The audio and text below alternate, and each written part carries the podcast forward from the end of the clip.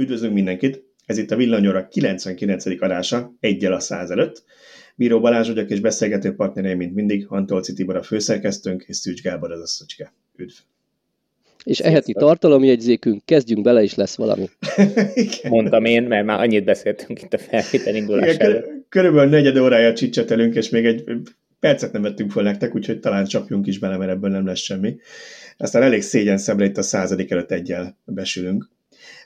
Mondom, mi lesz a mai téma, megpróbálunk végigjutni megint egy jó pár dolgom.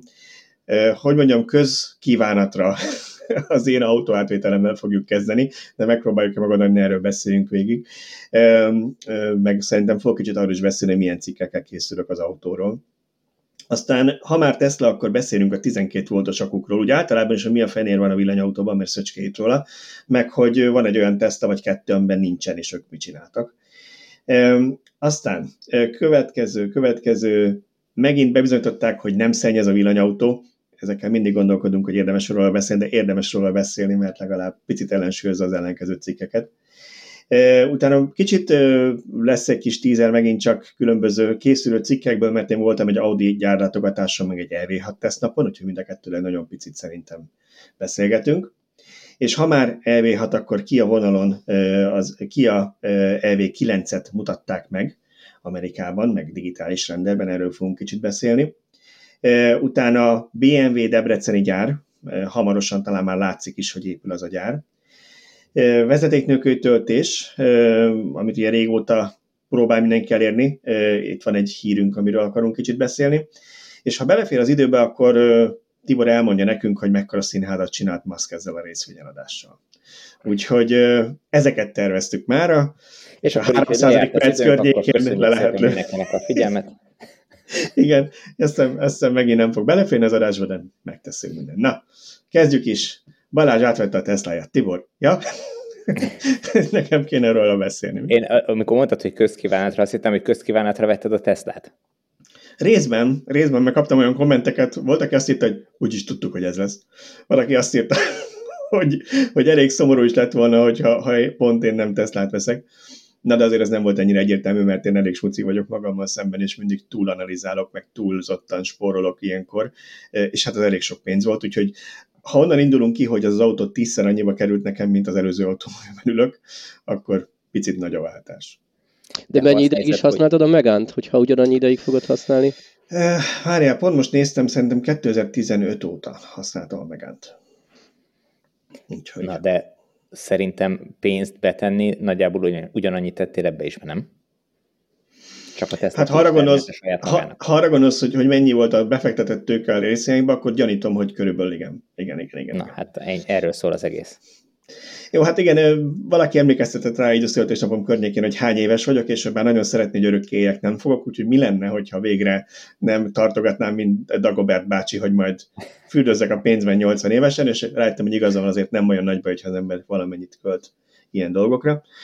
Szóval igen, ez az autóvásárlás, ez, ez aki követi a oldalunkon a sztorimat, az tudja, hogy nagyon nem így indult, meg korábban indult, meg Tibor azt is tudja, hogy én időben sokat kérdezgettem őt az amperájáról, mert ugye minket megszoktak azzal vádolni, hogy mi nem szeretjük a hibrideket, ez csak félig igaz, mert a plug-in hibrideket tudjuk szeretni, ha legalább van villanyfűtése, meg, meg városba el tud menni 50 km-t, mert akkor az egy jó alternatíva lehet.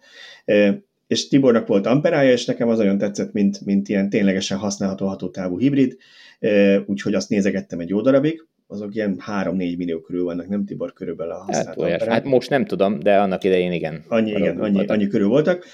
És akkor, amikor jöttek ezek az állami támogatásos sztorik, még 2020-ban, és emlékeztek rá, akkor én pályáztam is 2020-ban, és nem azért, mert én nem tudom, egy jó cikk kedvéért én el akartam rabolni mások el a pénzt, én ténylegesen venni akartam, és bele voltam szeretve a Peugeot 2008-nak a dizájnjába, nekem tetszik alapvetően az autó, hogy kicsit ilyen extravagáns, mondjuk a Model 3 inkább hagyományosabb kívülről, nem annyira, nem annyira nem tudom, hogy megosztó vagy, vagy, vagy dizájnos, mint a 2008, és nem egy rossz autó, tehát én most sem mondanám azt bárkinek, hogy ne vegye meg, csak, csak nekem kicsit csalódás keltő volt a autópálya hatott éve tudva, hogy én minek után már nem Budapesten lakom, én ha bárhova elmegyek, akkor én autópályázok és elég sokat, tehát például most voltam a héten Győrben, gyárlátogatáson, ilyenek, hogy befigyelnek, és ott azért már nem mindegy, hogy mi az autópálya hatótáv. Úgyhogy innen indultunk nagyjából, amikor jött ez, a, ez az új állami támogatás itthon, és a legnagyobb meglepetésem, mert belefért a legolcsóbb Tesla, úgyhogy körülbelül egy 3-4 másodperces gondolkodásnál rábögtem, hogy akkor megrendelem. Hát és gyakorlatilag ez újra egy jó befektetésnek tűnik, mert hogyha most megnézzük a használt Model 3 árakat, valószínűleg drágában el tudnád adni. Igen, ha, ha bukom a részvényeket, ha bukom a részvényeket, akkor eladom a Model 3-at többért, mint amennyire vettem. Úgyhogy, na jó. Szóval pénteken meg volt az autó átvétele, eljutottunk ide is, ugye májusban rendeltem a kocsit, és hát nem azt mondom, hogy mindenképpen rögös út volt, de azért voltak, voltak némi nemű buktatói. Én, aki ugye a Teslát azért, hogy követem meg a fórumokat is bújom már jó pár éve, és tudom, hogy hogy működik az autók átvétele, nem sok mindenen lepődtem meg. Tehát az, hogy hónapokig így igazából úgy alacsony szintű kommunikáció van, aztán amikor meg, amikor meg megvan az autó alvásszám, onnantól kezdve, akkor neked hogy is volt valami másfél vagy két és fél napos fizetési határidőt kaptam a 13 millió forintra, ami azért elég vicces, ha így belegondolunk, hogyha valakinek ezt a pénzt szabaddá kell akkor hirtelen és nem tudja, hogy ez lesz, Ugye én még szeptemberben adtam el a részvényeket, írtam is egyszer, nem nagyon kérdezitek, hogy most azóta mennyit ment föl, lehet, hogy sírok egy picit. De én azért adtam el akkor, mert úgy volt, hogy szeptemberben át kell vennem a kocsit, és én tudtam, hogy tuti ez lesz, hogy megkapom itt a szerdán, hogy péntekig be kell fizetni, különben más kapja meg az autót, és így is lett. Szerdán dél körül, vagy délután egy körül kaptam a, a díjbekérőt, és pénteki határidő volt a fizetésre. Mondjuk Ezt azért, azért ők se gondolhatják komolyan. Tehát Igen. Hát elő, ha előre van egy tervezett dátum, amiben mondjuk van egy egy hét szórás, és úgy adják meg ezt a másfél napot, oké. Okay.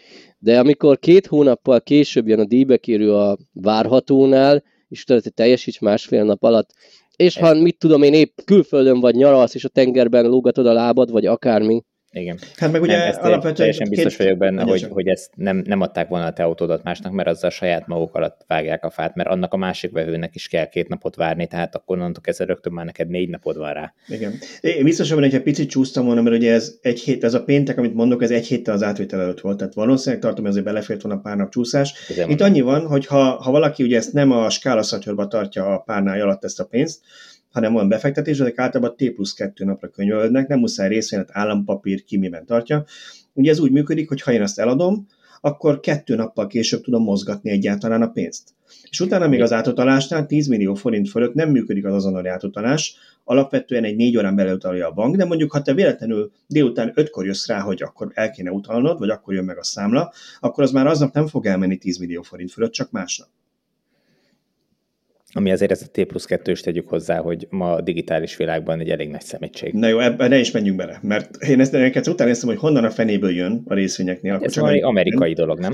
Amerikai azért, mert a régen a, régen a részvények azok fizikai papíron voltak a mhm. részvények, uh-huh. és ha te mondjuk eladtad New Yorkban a tőzsdén, akkor azt, hogy elvigyék a kaliforniai részvényesnek, el kellett vinni postán, vagy el kellett vinni a papírokat, hogy megkapja az új tulajdonos, és ezért volt ez, hogy plusz kettő napot ráhagytak, na de ma már minden részvény digitális, tehát ez a legnagyobb hülyeség, hogy, hogy ott van a, a pénz a számládon, és ha részvényt akarnál belevenni, azt vehetnél rögtön, azonnal, másikat is, de a pénzt mozgatni nem tudod még két napig. Annyira nem, hogy én egyszer a normál befektetési számlámról a saját, ugyanannál a intézetnél lévő tartós befektetésére akartam átmozgatni, tehát egy házon belül a két számlám között, az sem lehet két napig. És addig szépen kúszhat el az árfolyam egyik-másik mhm. irányba. Na nem mindegy, ez kitérő. A lényeg az, hogy végül ugye én eladtam szeptemberben a részvényeket, ami az autóra volt számva, tehát a pénz az nekem készen állt, úgyhogy nekem így nem volt probléma az utalás, azért még meg kellett küzdenem a bankommal, mert a, ezt csak azért mondom, hogy ha valaki egy autót vásárol, ezekre készüljön fel, hogy a telefonos applikációban, meg ilyen helyeken, meg internetbank, meg hasonló, meg a fiókban is bizonyos limitekig lehet állítani az átutalást, tehát a telefonbankot kellett felhívnom. Akit nem hívtam fel, én nem tudom mióta, és persze a PIN kódot nem fogadta el, úgyhogy PIN kód is kellett kell. Szóval, hogy nem volt egyszerű, de pénteken végül is elutaltam a pénzt, és pénteken meg is kapták, úgyhogy következő héten át tudtam menni az autót. Egyébként erre nem lett volna megoldás három darab 4 milliós tranzakció az egy darab 12 milliós helyett? Nem, mert tudod, napi limitek is vannak, tehát nem csak tranzakciónként, hanem napi limit is van a számlákon mi annak az oka, hogy te most ilyen hamar kaptad meg a negyed éven belül? Tehát most gyakorlatilag a negyed év második hónapjának az elején járunk. Igen. Hát e- egyértelműen az, az az oka, amit szerintem mi is megírtunk már korábban, vagy én úgy emlékszem, vagy akartam, vagy megírtam. hogy... Hát most az, az olvasók és hallgatók vegyék úgy, hogy vagy akartuk írni, vagy meg is írtuk, Mindegy, tudniuk kell. Ezt már tudniuk kellene, igen. Ugye, hogy próbál a Tesla kicsit kitörni ebből a negyedéves szállítási őletből, ami ugye amiatt van, hogyha valaki esetleg, ahogy Amerika mondják, egy szikla alatt élt és nem tudja, hogy ugye volt nekik egy darab gyáruk régen Kaliforniában, onnan kellett az egész világot ellátni, három-négy hét mire áthajózzák az autókat Európába, és emiatt mindig az volt, hogy a negyed hogy beleférjen az autó, hogy ne lógjon át a következő negyed évben az átadás, ugye tőzsdei jelentések miatt, befolyjon a pénz. Emiatt a, mindig a negyedév elején gyártották az európai szállítmányt, aztán negyedév közepén átkapcsoltak a helyi gyártásra Amerikára, és Európában megjöttek az autók a hajózás után kb. negyedév végén. Ez volt eleinte Shanghai-ban is, aztán most megpróbálják kicsit eltolni, és ezért már mi is van most november, szeptember közepén elkezdett Shanghai gyártani Európának, ami alapvetően nem szokott normálisan, tehát normálisan nem ez történik, hanem még a hazai piacra gyárt, de kicsit kezdik eltolni, hogy valamennyi autó jöjjön ide folyamatosan. Tehát akkor egyenletesebb szállításokra számíthatunk picit, mostantól picit, valamivel. Igen. Uh-huh. Reméljük, igen. És azt, azt egyébként te tudod, hogy ezt még szeptember elején gyártották ezt az autót? Én, vagy én tudom, hogy mikor gyártották az autót, mert nem is néztem hivatalos papírokat, csak hát ugye túl sok időt töltök az ilyen fórumokon. Fej, a, fejből vágod a gyár, gyári számokat. A válaszszám alapján rákerestem, rákerestem különböző helyeken, és azt mutatták, hogy ez ilyen szeptember közepi gyártás lehetett. Meg hát azt is látom, hogy melyik hajó mikor indul. Úgyhogy Szeptember közepi gyártás, akkor az hogy érted egy ilyen hamar? Hát 3 hét 24 nap szokott lenni kb. a hajózás. Hát jó, de te hanyadikán vetted át? Ö, november 5.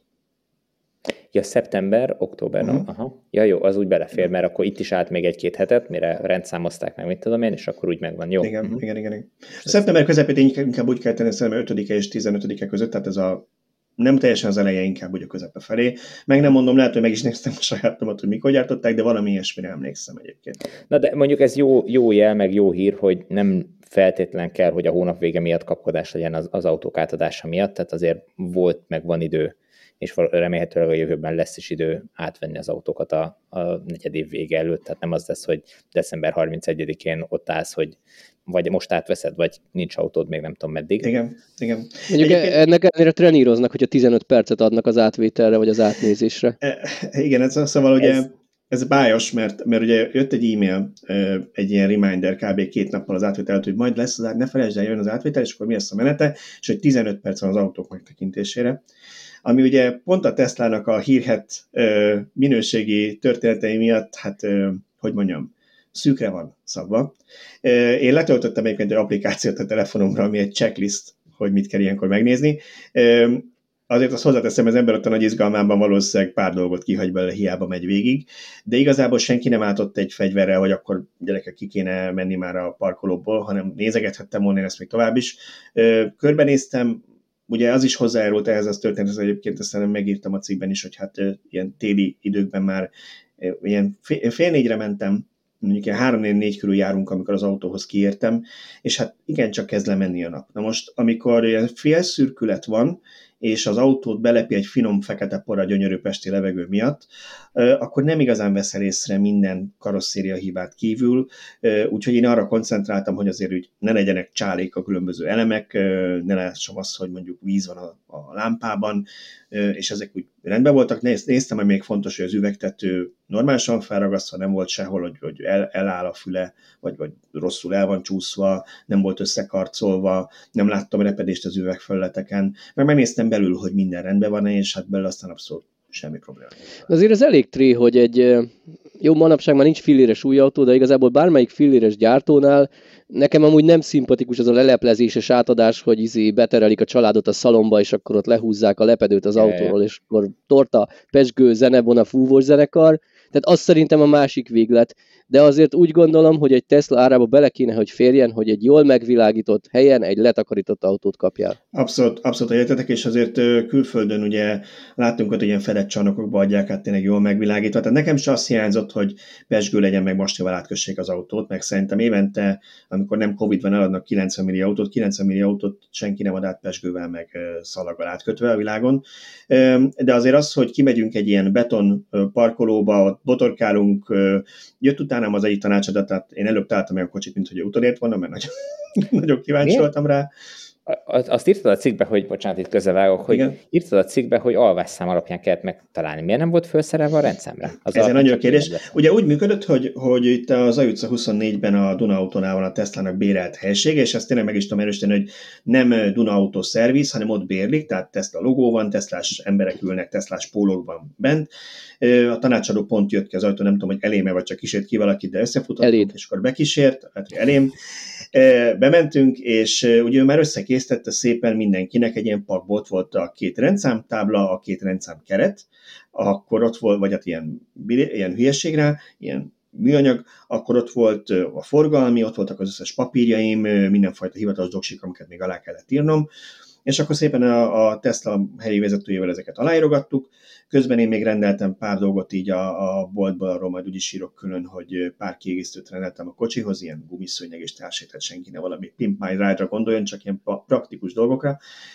Ezeket ki is fizettem a gyorsan bankkártyával, szépen én megkaptam a pakkomat, és akkor megkérdezték, hogy eltalálok a parkolóban, ott van a másik tanácsadó, vagy, vagy jöjjenek velem, mondtam, hogy eltalálok, és akkor szépen átsétáltam parkolóba, ahol egyébként szerintem ezt elmondhatjuk, hogy Tibor ott várt, mert Tibor egyébként másokból kifolyólag ar, arra jött éppen, és akkor mondta, hogy ha már ott van, akkor megvár engem is, úgyhogy oda jött hozzám a autóhoz.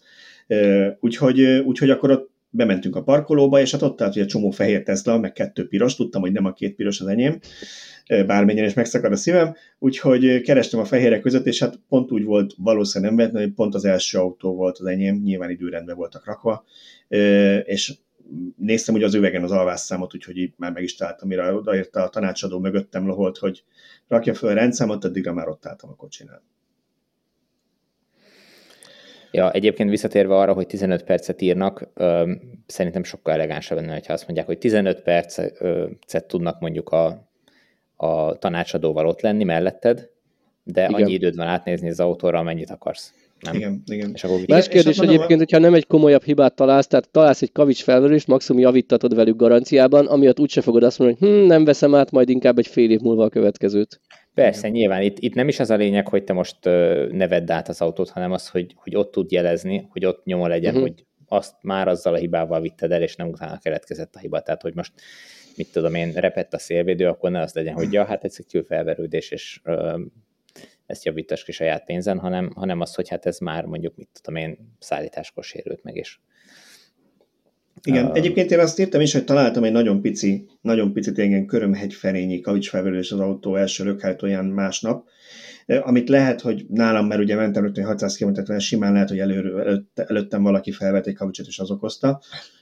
De hát lehet, hogy azt láthattam volna, ha mondjuk egy jobb kivilágított teremben van időben rendes átnézni a kocsit, akkor lehet, hogy észreveszem. Lehet, hogy nem, mert annyira pici tényleg, hogy amikor az autót mostam le, a hosszabb út után, és hogy tényleg mindenhol simogatgattam, akkor láttam, hogy mi van, tehát mert volt egy-két ilyen bogár rászárad, amiket így nagyon óvatosan körömhegyel kapargattam le, így már vizes volt, de nem jött le, még a gőzborotvával se, és akkor ott találtam, hogy van egy, ami viszont nem bogár, hanem egy nagyon pici hmm. lepattant a műanyagelemről, és egyébként én is összeszedtem az első karcomat, azt még nektek sem mondtam az első utamon, szintén hasonló, és a tipikus Tesla karc helyen, tehát ez a hátsó rész a keréknél. Ugyanis az volt, hogy az egyik országúti kanyarban egy nagyon picit megcsíptem a, a aszfaltnak a szélét, és múlvával volt felszorva, és felvert egy pár követ, és a műanyag elem baloldalt hátul lent, hát van rajta egy-két ilyen közelről látható pici arc, amit ugye én, én látok csak, és nekem fáj, de aztán valaki emlékeztetett rá, hogy tudod, hogy ez egy autó, és használni fogod utakon, és még lesz rajta sok ilyen, úgyhogy el is engedtem, de, Igen, de azért fog rá, fólia kerül, fog rá fólia kerülni, mert pontosan ezért szeretném egy kicsit bebiztosítani a védelmét. Csodálkoztam is, hogy az első út nem a fóliázáshoz vezetett. Egyébként volt ilyen tervem, aztán kicsit ellazsáltam, ezt voltam, hogy még nem döntöttem el teljesen, hogy legyen egy színes fólia rajta, vagy nem. Ezt Ugye azt is kérdezni, hogy átlátszó. Vagy Igen, azt is, szerintem azt is már többször elmondtam, hogy én egyébként, ha engem így oda tettek volna egy fegyvert a fejemhez, és én megkérdezik, hogy neked milyen színű autód lesz, azt mondtam volna, hogy biztos, hogy nem fehér, fekete vagy szürke. Mert hogy én, én szeretem, hogy egy autónak van valamilyen színe, most nem arra kell gondolni, hogy én nem tudom, vannak olyan fóliák, ami ilyen a szivár vagy Rose gold, rose gold, arról majd lesz egy videónk. Nem rose gold, nem, hanem, hanem vannak olyanok, ami tudod, ilyen, ilyen ezüstösnek néz ki, de így szivárvány színben tűnök, hogy nem csak hogy valami normálisabb színe legyen. A Tesla-nál amúgy is csak ez a én kategóriámban ez a piros meg a kék, csak hát, hogy egyiket se lehetett választani a állami támogatás keretösszege miatt. Úgyhogy úgy voltam vele, hogy kíváncsi vagyok rá, hogy mennyire fog tetszeni a fehér, és hogy most azt mondanák, hogy nem tudom leforiáztatni, nem sírnék, mert nem csúnya ez a gyöngyházfehér, de most afelé hajlok, hogy találtam egy nagyon szép szint, úgyhogy ha, ha már fóliát teszek rá a védelmiatt, akkor lehet színes lesz, és akkor lesz egy. De egyedi szint, tehát nem, nem fog hasonlítani egyik gyári színre se, ugye? Nem, nem, nem gyári, nem gyári, de nem, de nem kell valami idióta, nem egy telepi hülye gyerek vagyok, aki szeretne a, a foltozott ladájával kitűnni mindenki között, hogy neki milyen frankó kocsia van, úgyhogy úgy fog kinézni, remélhetőleg, ha megtalál még a fóliást, aki megcsinálja, mintha egy normál gyári fényezés lenne, de szerintem a Tesla-nak pont ilyen árnyalata nincs, úgyhogy. Én ezt abszolút támogatom, meg biztatnálak, mert ha már egyszer fóliázol a védelem érdekében, és amúgy szerettél volna egyéb színű autót, akkor én úgy gondolom ezt az iccet kár kihagyni. Lehet, hogy a forgalmiba be kell íratni a plusz szint, ezt be nem kell, tudom, igen, hogy, igen. hogy mi az eljárás, de annyi valami dekorfóliát kell beíratni, ezt hiszem olyasmit, hogy kiegészítést. Igen. Uh-huh. Szerintem ennyit megér. Ez a megéri, ez is egy érdekes kérdés, mert ugye hát mindenki tudja, hogy egy ilyen fordítás nem annyira olcsó. A legolcsóbb, amit így láttam, autómértezem, konkrétan ajánlott az én kocsimra, autóméret alapján mennyit tol, az 350 ezer forint volt az, az alsó, hogy ilyen, ilyen összegtől van ilyen méretű autóra, de láttam 900 ezerért is, tehát a kettő között, és hát nyilván ezt lehet sok hallani, mert ez sok pénz, de ha belegondolok, hogy a Tesla-nál bármilyen szín, ami nem fehér, az 440-50 ezer forint, a piros meg 880 szerintem pont a duplája.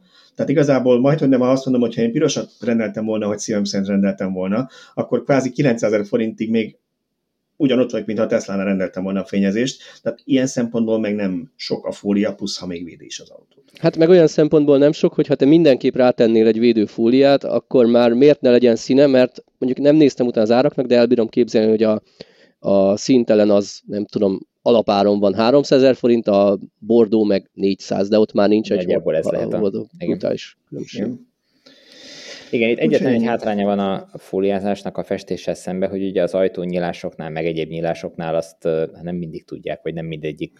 Ezt akarom például megkérdezni, hogy hogy fog kinézni, mondjuk ha csomagtartót előkinyitod, akkor ott alul fehér lesz, az elég bután néznek ki, vagy meg tudják-e oldani. Az a, a, annél fontosabb, még az többször nyitogatod az ajtó, ajtókat, az ajtó kereteknél a belső részt is lefog. Normál esetben, tehát már rengeteg ilyen netes fóliázós videót néztem, ugye Amerikában egy nagy múltja van, és ott tényleg minden sarkon van ilyen cég, egy millió videó van az interneten, amikor színeket néztem, akkor ott keresgéltem, és, és ezt ott mindenhol lefóliázzák. Én nekem az lenne a fontos, azért is keresek olyan fóliázót, úgyhogy ha valakinek van ilyen kontaktja, jelezze, még nem írtak vissza, két helyre írtam, jellemző, két nap után egy e-mailt nem bögtek vissza egyik helyről se, hozzáteszem.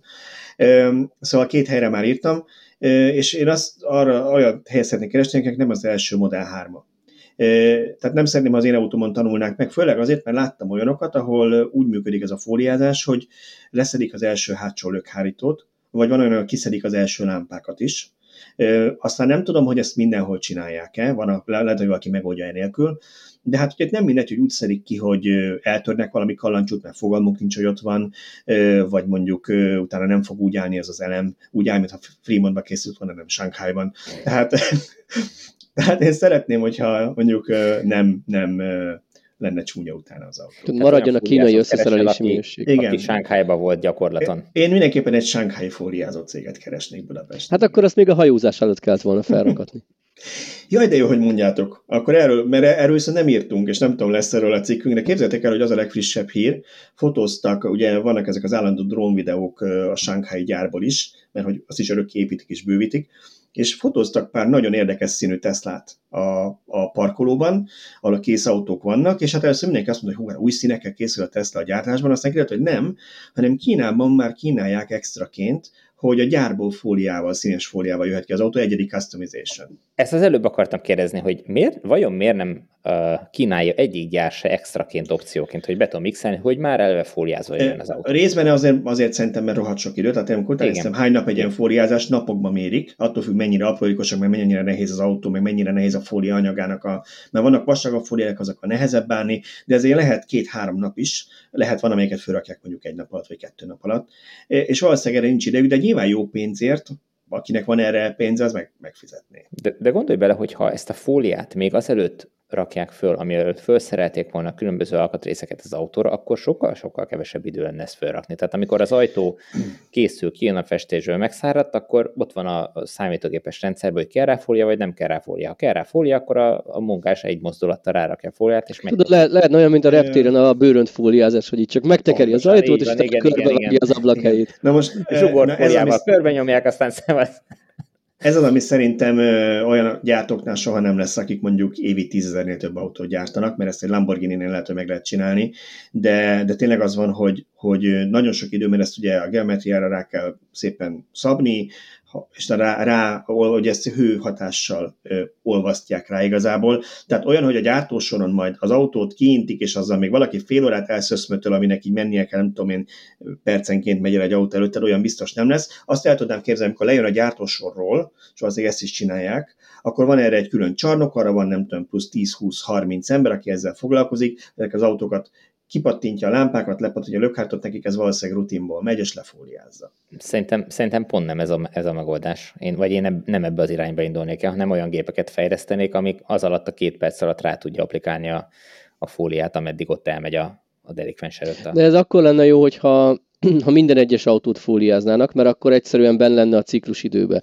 De az, hogy sorról kivenni minden tizedik, huszadik, negyvenedik autót, és ott, ott tolódik, vagy ott az, az megrángatja kell. szerintem. De nem kell, hát ez, ez egy lépés, és vagy ráteszik, vagy nem teszik rá. Igen, De ez a lépés a, fél óra, Tibor, ez nem, ez nem egy fél perc rárakni a fóliát. Igen, annyi mindent meg tudtak már oldani. Jó, ezt majd, majd javasoljuk másnak, hogyha legközelebb beszélgetünk. Amikor, vele, amikor itt jár Budapesten. Igen. Na de hogy, ha, ha már Teslázunk, akkor én azt kérdezném Igen. meg, hogy a, a villanyautóknak gyakori rákfené a lemerülő 12 voltos akkor neked volt-e már ilyen a három, elmúlt három napban, vagy egy hétben? Hála Istennek nem, hála Istennek nem, de egyébként egy picit parázok tőle, mert ugye az a tipikus hiba jelenség, hogy ha kezd halódni a 12 voltos akut, akkor mindenfajta hibőzeteket ír ki a kocsi, néha nem észre, hogy a 12 voltos akúval gond van, és elkezdesz pánikolni, úgyhogy, úgyhogy nagyon remélem, hogy erre sokáig nem lesz szükség, de, de fel vagyok rá készülve, hogy ez nem, nem tudom én, talán a, a Fiat Bráván volt, ami egyszer ott hagyott az akuval, de az 7 éves volt benne az akkumulátor.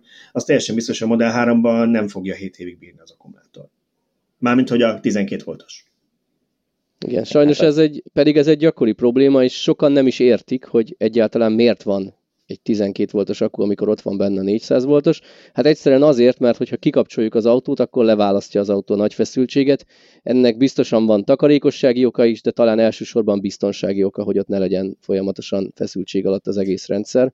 És ugye az autónak az összes hagyományos eszköze, a, kezdve az autorádiótól, a, a műszeregységen, a, az ABS, a minden 12 voltos rendszeren működik, még és a hiába is. van ott 400 volt, az, az neki nyilván túl sok, uh, és emiatt az autógyártók az elektromos autóknál is ravaszkodnak továbbra is a 12 Így van, rendszer. és azt nem lehet közvetlenül meghajtani, mert mindenki mondja, hogy ott van a DC-DC konverter, hiszen nem egy generátor pörög, amit a villanymotor hajt és tölti vissza a 12 voltos akut, hanem van egy konverter.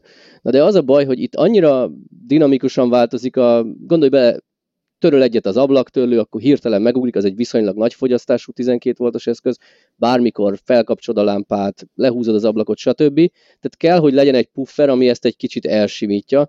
E, ugyanígy nem lehet például, hiába van otthon napelemes rendszer, ami DC-t produkál, nem lehet azt egy egybe bevezetni az autóba, kell, hogy legyen egy puffer, amin keresztül igazítják a pillanatnyi termelést a pillanatnyi igényekhez, és ilyen célból is van ez a 12 voltos akku.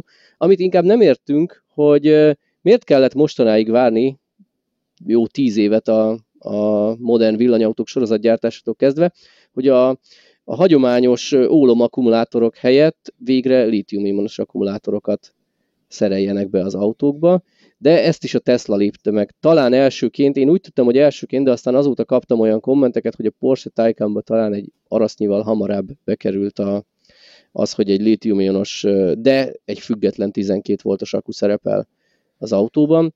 Minden esetre végre elindultunk ebbe az irányba, és a Tesla már azt ígéri, hogy nem lesz szükség akucserére. Hiába egy kicsivel drágább egység kerül be gyártáskor az autóba, a hosszú távon az autó élettartama során ez valójában még költségtakarékos is lesz, mert nem fog két-három évente és mondjuk öt garnitúra akut elhasználni az, az autó a hagyományosból, hanem egy akúval végigéri az életét. Arról nem beszélve, hogy amikor már nagyon ezredeket, vagy nagyon pici töredik százalékokat reszelgetnek a hatásfokon, akkor talán az sem mindegy, hogy nem egy 20 kilós akku van az autóban, hanem egy 2 kilós. Igen, talán az egyik legérdekesebb csomó minden érdekes vannak olyan kocka, mint mi azoknak a, az a, ez a 12 voltos lítium aksi a Model S-nek és, és X-nek, ugye erről van szó, hogy a új Model S-be és X-be került be, tehát a 3-asokba, Y-ba még nem, még nem. Remélem, hogy előbb be fog kerülni, és a, azok a tulajdonosok is majd használhatják ezt. De egyik legfurcsább, vagy legérdekesebb dolog, hogy mennyire pici, és hogy viszonylag kicsi a teljesítmény a hagyományos akukhoz képest, 99 amperórás, és Egyébként én nekem itt az jutott eszembe, hogy valószínűleg itt is arról van szó, hogy kérdezted, vagy mondtad, Szöcske, hogy hát miért kell ilyen sokáig erre várni, hogy valószínűleg az, hogy a hagyományos gyártóknál is ugye hát dögivel gyártják a beszállítójuk a 12 voltos akukat a benzines autókhoz, simán abba be lehet rendelni, most persze lehetne valami kicsit jobbat, de hát nem foglalkoznak ezzel, jó, az bele van egy, nem tudom, föl van adva egy évi 10 milliós rendelésük, abból akkor az a pár százer villanyautó is kap, és igazából egy villanyautónak ugye nincs önindítója. Tehát nem kell egy akkora indító feszültséget tudni ennek, hanem az entertainment, az ilyen infotainment szisztemeket kell, gyönyörű magyarra mondani, tehát a különböző szórakoztató elektronikákat, vagy Tibor is mondta, a vezérlőszámítógépeket, ilyesmiket, a világítást, ezeket kell ugye ellátnia, ami igen, lehet, hogy nagy fogyasztó tud lenni, de ha folyamatosan kapja az aksia töltést, és ugye egy lítiumos aksinál ráadásul nem is megy ettől gajra, tehát ezért tudnak rá élettartam garanciát vállalni végül is, mert, mert nem fog ez attól tönkre menni, hogy folyamatosan töltődik a főakuról. Szóval, hogy, hogy nem kell ennek egy akkora indítóáramot tudnia, mint amikor egy benzinmotort kell neked télen beindítani a hidegben. Amire én kíváncsi vagyok egyébként, hogy ha magára hagyod az autódat, és nyilván ott működnek bizonyos rendszerek, különösen a Tesla-ba, például az őrszem, akkor az új 12 voltos lítium akkuval vajon gyorsabb lesz-e, vagy érezhetően, biztos, hogy gyorsabb lesz, de hogy szemmel láthatóan gyorsabb lesz-e a nagy akunak a merülése, hiszen a kisebb kapacitású akkura gyakrabban kell, hogy rácsattintsa a, a nagy feszültségű akut, és, és rátöltögessen majd.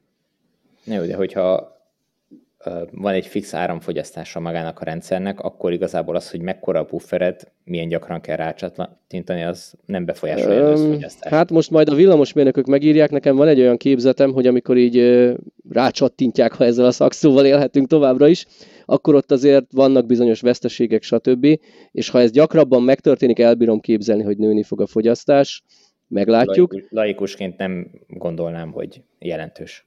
Minden esetre, amit, amit én nagyon előnyének Igen. látok ennek a rendszernek, hogy ezen van egy okos BMS rendszer, és nem lesz az, hogy egy külső rendszerrel kell megmérni a 12 voltos akku feszültségét. És ugye mivel az a külső rendszer nem él állandóan, ezért szoftver kérdése, hogy négy óránként naponta, naponta kétszer rámér, hogy hogy áll, és ha kell, rátöltsön.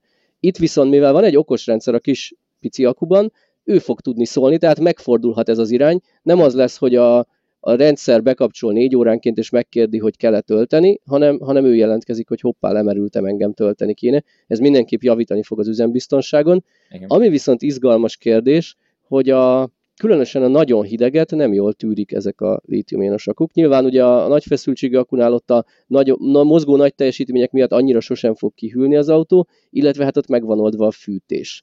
De ennél a kis pici akunál, ha mondjuk magára hagyod az autódat nem tudom, a szibíriai reptéren, és visszajössz egy hetes nyaralás után, te feltöltődve, ott lesz a, a kisakú esetleg leme, nem lemerülve, hanem, hanem annyira lefagyva, hogy nem tudja akkor ellátni a feladatát. Biztosan találtak erre megoldást, csak ez egy plusz nehézség, amire gondolniuk kellett. Szóval azt akartam mondani, hogy ha már így erről beszélgetünk, akkor szerintem kicsit térünk itt egyéb műszaki részletekre, ami, ami nekem legalábbis nagyon érdekes volt, és új információ volt abban a videóban, amit, ami alapján te megírtad a cikkedet, hogy ugye sokáig azt hittük, vagy én, én meg voltam jól győződve, hogy hát a, valószínűleg a 2170-es nevadai cellák vannak ebben a lítium aksiban. Nézegette is mindenki, hogy hogy jön ki azoknak a teljesítményt ismerve, akkor az, hogy is jön neki, mennyi van, hány darab van ebben, mert valahogy nem adtak ki a matek, de hát valahogy csak megoldották. Az kiderült, hogy nem, hanem uh, úgy néz ki, hogy szintén, ha jól emlékszem, CATL uh-huh. uh, prizmatikus, viszont nem LFP, mint az én autómnak a főakuja, hanem, hanem uh, talán ugyanúgy NCA, NCA cellák vannak benne, mint a, mint a legtöbb Teslában, csak nem, uh, csak nem hengeres 2170-es és Panasonic Tesla közös gyártású, vagy LG, hanem CATL, NCA, amit nem is tudtunk, hogy a Tesla ilyeneket vásárol, és ez került, ez került be ebbe az aksiba, és nem a saját nevadai gyárukból. Hát ugye az LFP-k az állítólag nem nagyon szereti, vagy nem annyira szereti a hideget, úgyhogy simán lehet, hogy ez az egyik lehet. Nem, hogy Lehet, igen. Vagy nem azt választották. Valószínűleg ott nem a, nem a költséghatékonyság vagy a nagy mennyiségű rendelkezésre állás volt a szempont, hanem hogy ezt a rideg körülményeket, hogy ott lehet tényleg nagyon hideg is, nagyon meleg is, ezt jobban tűrje, és inkább, és belefért esetleg egy drágább cella emiatt. Igen, de egyébként most visszatérve erre a problémára, mivel van egy okos BMS rajta, ami ugyanúgy tudja mérni a celláknak a hőmérsékletét. és méri is. A, mínusz, mínusz 10 fokra süllyed a hőmérséklet folyamatosan, akkor valószínűleg tudja tornáztatni valamennyivel a, a, a cellát, hogy egy kicsit uh-huh. melegedjen és ne fagyjon. Így van, nem muszáj, nem muszáj ott arra fűtést beletenni, hanem hogyha elkezdi tölteni, kisütni, akkor már azzal is tud egy kis meleget csiholni neki. Igen. És hát azért, amit te is mondtad, hogy a Teslák ugye igazából, ha csak nem rakod ilyen mély alvó üzemmódba valahogy, akkor állandóan fogyasztanak valamit. Én is azt néztem az autónál, hogyha például ha az őrszem be van kapcsolva, akkor az egy éjszak alatt ilyen 1-2 százalékot tudott meríteni a kocsin. Most egy próbálgattam, nem végeztem tudományos méréseket, csak nagyjából ennyit láttam. De ha nem is kapcsolja be valaki az őrszemet, bár még lehet, hogy pont egy reptéri bekapcsolt, hogy nyoma legyen, hogyha valaki meghúzta, még nem vagy ott, akkor mondjuk attól még simán az, hogy az autó néha fölnéz az internetre, meg ugye működnek a különböző rendszerei, valamennyit merítenek, tehát lehetséges, hogy ez is picit melegebben tartja ezt a kis aksit, hogy nem nulla fogyasztással van ott egy hétig, hanem valamennyit azért folyamatosan ráad. Így van, ez, ez gyakori kérdés időnként felmerül, hogy hogyha magára hagysz egy villanyautót, akkor mennyi idő alatt merül le, és, és sokan meglepődnek, ha erre azt válaszoljuk, hogy nagyon hosszú, mert a Teslákból indulnak ki, ahol egyszerűen szerintem leginkább az őrszemnek lehet a, a talán a legnagyobb fogyasztása, de a lényeg az, hogy ott azért van egy szemmel látható merülés, annak ellenére, hogy viszonylag nagy akú van a háta mögött. Én amikor megvettük a feleségem jelenlegi Nissan Leaf-jét, ott, ott így eléggé elhúzódott, vagy 6 hétig rendszám nélkül állt az autó, és kíváncsiságból nem mozdult az autó, és ilyen, tudom én, egy-két hetente bekapcsoltam, és megnéztem, és ott azt tapasztaltam, hogy a kis nettó 20 kWh kapacitású akku, az ilyen 1% per hét volt a merülése. Egyébként erről már egyszer beszélgettünk, és akkor is mondtam, csak, csak akkor még nem volt ennyi adatom, de van egy barátom, aki egy Volkswagen iapot vett egy éve, és ő nekem panaszkodik a napokban folyamatosan, hogy most volt egy egy-két hétig beteg, és nem használta az autóját, és, és ezt már korábban is tapasztaltam, most igazán általános, hogy nagyon komoly vesztessége volt az autónak, hogy parkolt csak úgy magában, és próbált utána hogy ez egyedi probléma lehet az autójával, de tényleg ilyen, ilyen szemmel láthatóan fogytak a százalékok, és felment különböző külföldi fórumokra, és nem, CityGo fórumokon, külföldi fórumokon ugye erre panaszkodnak, hogy, hogy a CityGo IAP, ez a család, ez hajlamos arra, hogy merül önmagában állásban. Ha ilyen egy-két hétig lekapcsol az autót, akkor, akkor hát most meg tudnám keresni a számokat, hogy miket írt nekem, de, de jelentős merülés. De, mi, de milyen nagyságrend, ilyen 10-20 százalék? Figyelj, egy pillanat is megkeresem, mert, mert itt van, meg kell keresnem. Ez, ez meglepő, mert én sem tapasztaltam. A Leafnél én sem tapasztaltam. Leafnél nem, tehát ez, azért mondom, az egy típus függő, ő, ő, őnek iápja van, tavaly vette, újonnan, tehát még csak az sem valami használt autó, és nem tudom, én nagyon volt már korábban gyilkolva, Ezeknél az autóknál egyébként a leginkább nagy fogyasztó az a távoli elérés biztosító rendszer. Tehát, hogyha te 10 percenként ránézel Ezt mondtam neki, igen, a, igen. az állapotát, akkor, akkor nyilván folyamatosan életbe fogja tartani ezt a rendszert, és annak lesz fogyasztása, és hogyha nyilván okos a, a rendszer, akkor időnként újra tölti a nagy aksiból a 12 pontos. Na mondom, közben megtaláltam, azt mondja, hogy a nézegette többször, és nagyjából azt látja, hogy 10 kötőjel 20 százalék is el tud tűnni ilyenkor, amikor áll az autó, és például volt most konkrétan az volt neki, hogy amikor nem használta az autót most két hétig, 156 km, most már lefotóztam meg kíváncsi erre, 156 km hatótávot írt ki az autó, amikor lerakta, és 105 km volt a hatótáv, amikor újra beleült az autóba. Két, két hét alatt? Igen. Mennyi? Igen. 156-ról lement 105 km. Mennyi idő alatt? Két hét. Két hét van. Két hét az, elég. az megdöbbentően magas szám. És azért mondom, hogy utána nézett, hogy ez most csak neki valami egyedi hiba lehet. Úgyhogy mondtam, hogy mindenképpen vegye fel a kapcsolatot a, a márka szerviző, hogy hát van valami szoftverfrissítés rá, ami, mhm. ami megoldhatta. De utána küldött nekem olyan képet is egyébként, hogy hogy, hogy, hogy naponta, igen, most már azt nézte, hogy naponta nagyjából azt látja, hogy egy százalékkal csökken, hogyha minden nap ránéz a, a töltöttség. Hm. Egyébként ezt, amikor Bérci Balázsra beszélgettem, erről itt csetelgettünk, akkor mondta, hogy ő is ezt mondta, hogy egyébként ha az autó Tesla is azon, hogyha ránézel a kocsira, akkor azzal fél órára bekapcsolod az elektronikát nagyjából. Tehát az is nyilván plusz fogyasztás, hát a sűrű ránézel, de azért az a napi 1 százalék az elég soknak tűnik, és mondta, hogy ez meg is egyezik azzal, amit talált, hogy a két héttel az a 15 százalék az reális, amit most látott. Úgyhogy valószínűleg nem csak a Teslákat érinti, de gyanítom, hogy típus függő, és nyilván, hogy a hideg nem tesz jót ennek sem. Nyilván. Hát valószínűleg nyáron kevésbé jelentkezik ez a gond, mint télen. Igen. Hát bár ha az elektronika fogyaszt nem mondjuk egy akufűtés, akkor szerintem ott is, az mert mindegy, igen. Én, én tényleg azt gyanítom, hogy valami ébren tartja ezt az autót, még ami előfordulhat, hogy egy utólag beszerelt riasztó nem feltétlenül hibásan beszerelt, hanem egyszerűen ott, ott arra szükség van. Ugye beszéltünk arról, hogy a kis 12 voltos akku töltése, és ilyesmire gondoltam, amikor gyakrabban bekapcsolod, hogy nem az jelenti a nagy energiát, amit, amit betölt a kis akuba, hanem az jelenti a nagy energiát, hogy akkor a teljes rendszer elindul, és akkor ott megjelenik egy pillanatnyi fogyasztás arra a fél órára, vagy arra az időre, amíg töltögeti az akut, és ezért nem mindegy, hogy naponta két ilyen bekapcsolás van, vagy naponta hat. Hát nem tudom, Jó, szerintem... hiszem, hogy ez probléma. Na de lépjünk, lépjünk tovább. Igen, lépjünk tovább, lépjünk tovább mert, mert a végén teljesen kifutunk az időből, aztán átbeszéljük, eljutunk a századik adásig egy élőadásban, vagy felvétel közben. Hú, ez milyen meglepetés lenne, hogy és akkor mostantól századiknak hívjuk. Átbillent a számláló, mi? Szóval a következő cikkünk az egy erős témaváltás. A Volvo-tól jött most egy olyan tanulmány, ami azt hivatott bizonyítani, hogy a C40 Recharge az mennyivel kevésbé szennyez mint, mint azt általában terjesztik az elektromos autókról. Ugye az, az az általánosan elfogadott nézet, hogy az elektromos autó gyártásánál több CO2 keletkezik, mint, mint a benzinmotorosnál, vagy a dízelnél, amit aztán az élettartam alatt ugye meg igazából visszabillan a mérleg, mert sokkal kevesebb a fenntartása, meg az üzemeltetése egy ilyen autónak CO2 lábnyom alapján is.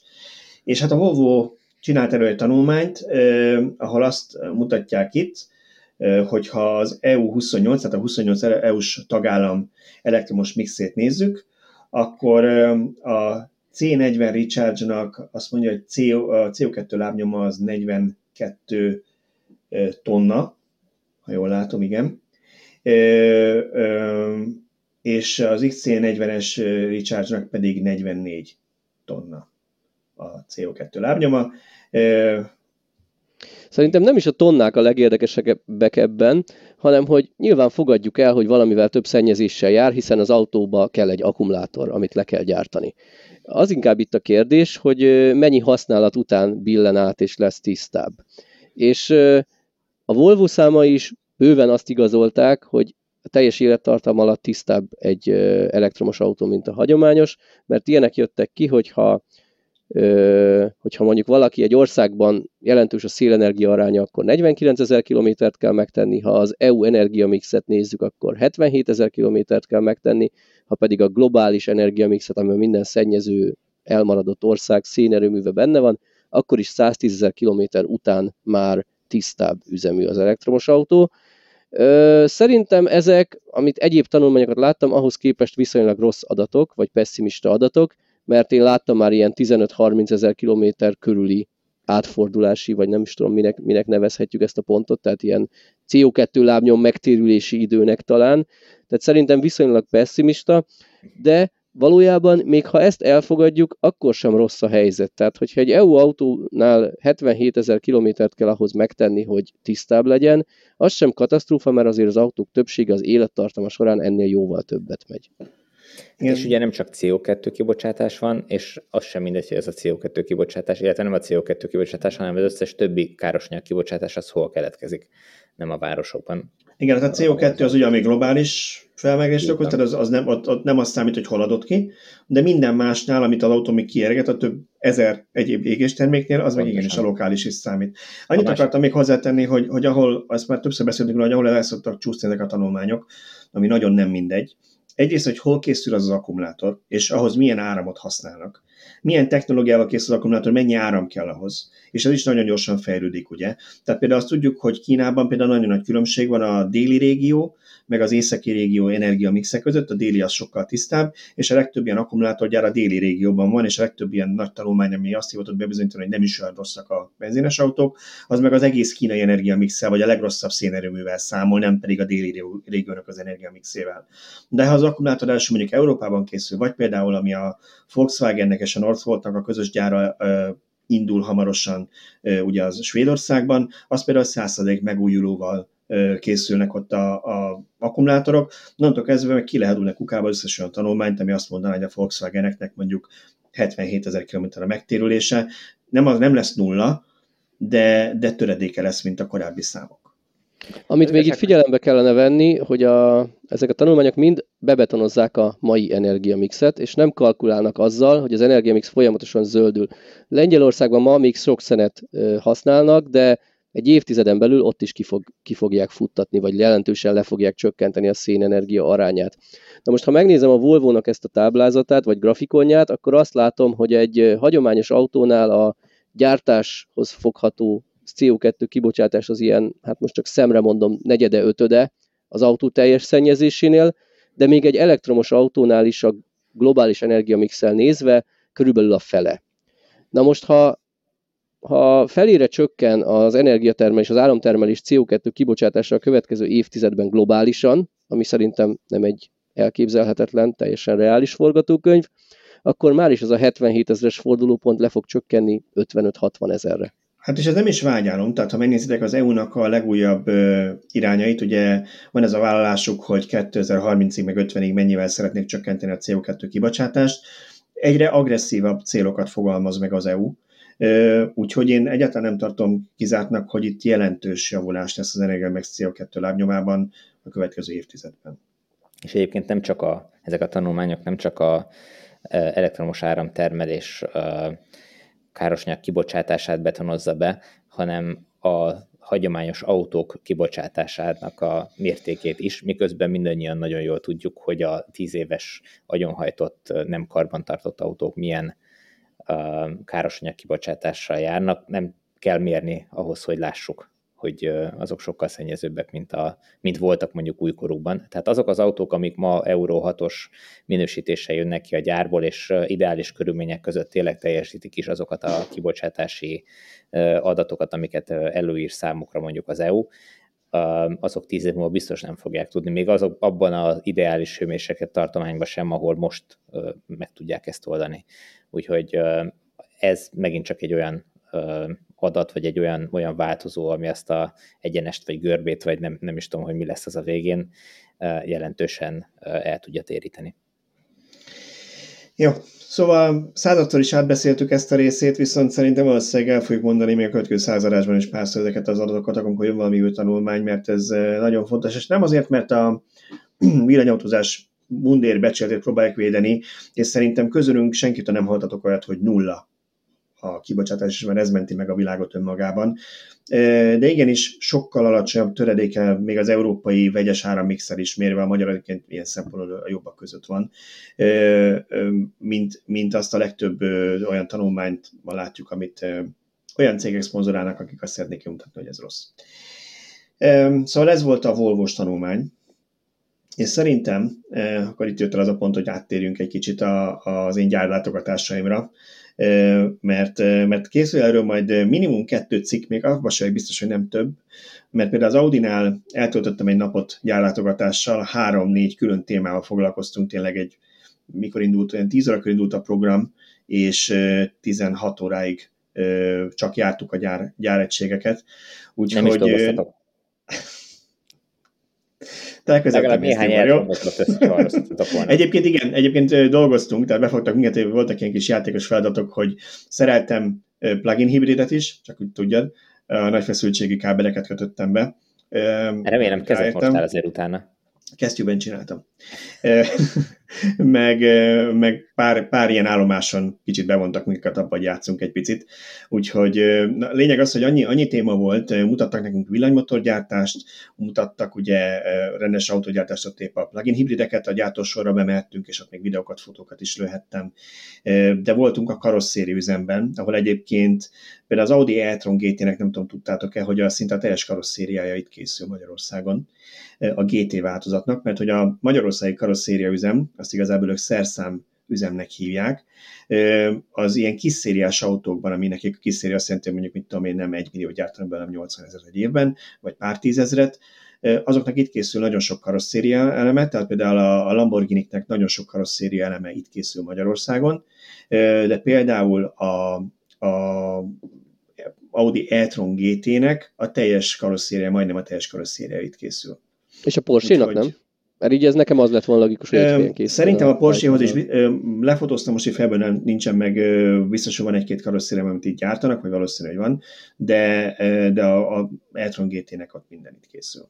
És meg is nézhetük, tényleg ott, ott voltunk a présgépek mellett, meg ott éppen hozták két motorházfedereket gyártottak, meg a, a, a Q, Q3, Q3 plugin, valamelyik plugin hibridnek meg kell nézni, hogy ez annyi adat volt, meg kell nézni, hogy ez igen, valamelyik plugin hibridnek a, igen, valamelyik plugin hibridnek a, a sárvédőjét, első sárvédőjét is itt készítették, ami azért volt érdekes, mert az úgy néz ki, hogy lejön a gyártósorról a hagyományos sárvédő, és egy külön gyártósor elviszik a pluginekét, és ott szépen egy nagy présgépbe rakja a töltőnyílásnak a helyét. Lyukat ütnek bele? A Pontosan. Nem igen. Semmi. Igen.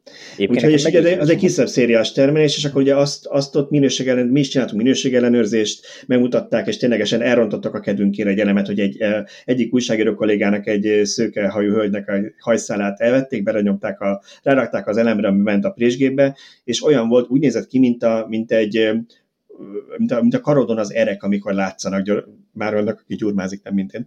Szóval, hogy, hogy, hogy úgy nézett ki egy sima emberi hajszál, miután átment a présgépen az elem, és ez már utána kuka az egész gyakorlatilag. Úgyhogy megmutatták azt is, hogy hogy lehet kitapogatni, mi is megnéztük kézzel, kesztyűben, hogy nézed meg, nagyon érdekes volt. És, és mutat, mondták, hogy ez még a Tesla-nál átmegy simán? Volt egy beszólás az egész nap alatt a Teslára, aminél erőt vettem magamon.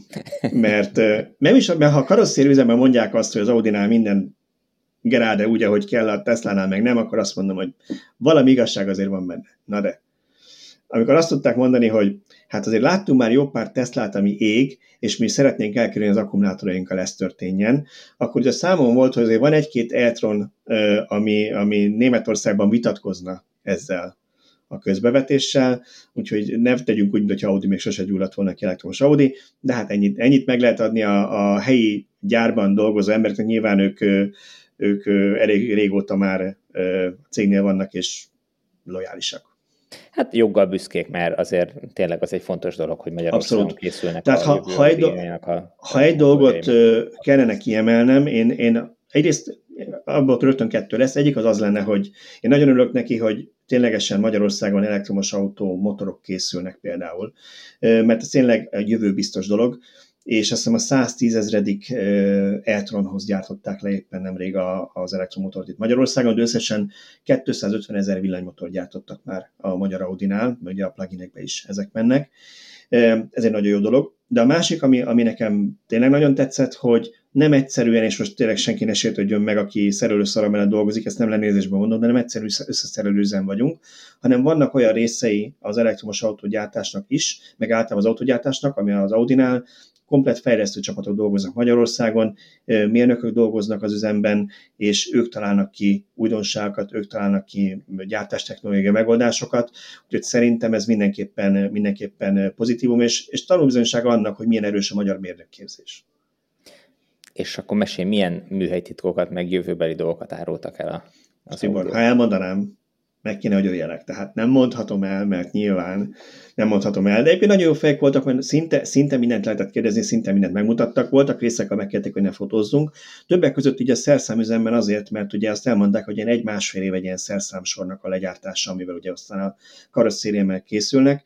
Ezért náluk olyanokon is, olyat is láthatunk, ott olyan is lehet, valószínűleg nem vettük volna észre, amelyik, a, ami még prototípus, és majd csak később fog kikerülni, de ők már ugye dolgoznak a fejlesztő csapattal azon, hogy a szerszámnak majd hogy kell kinéznie, vagy hát a nyomó mintának mondjuk.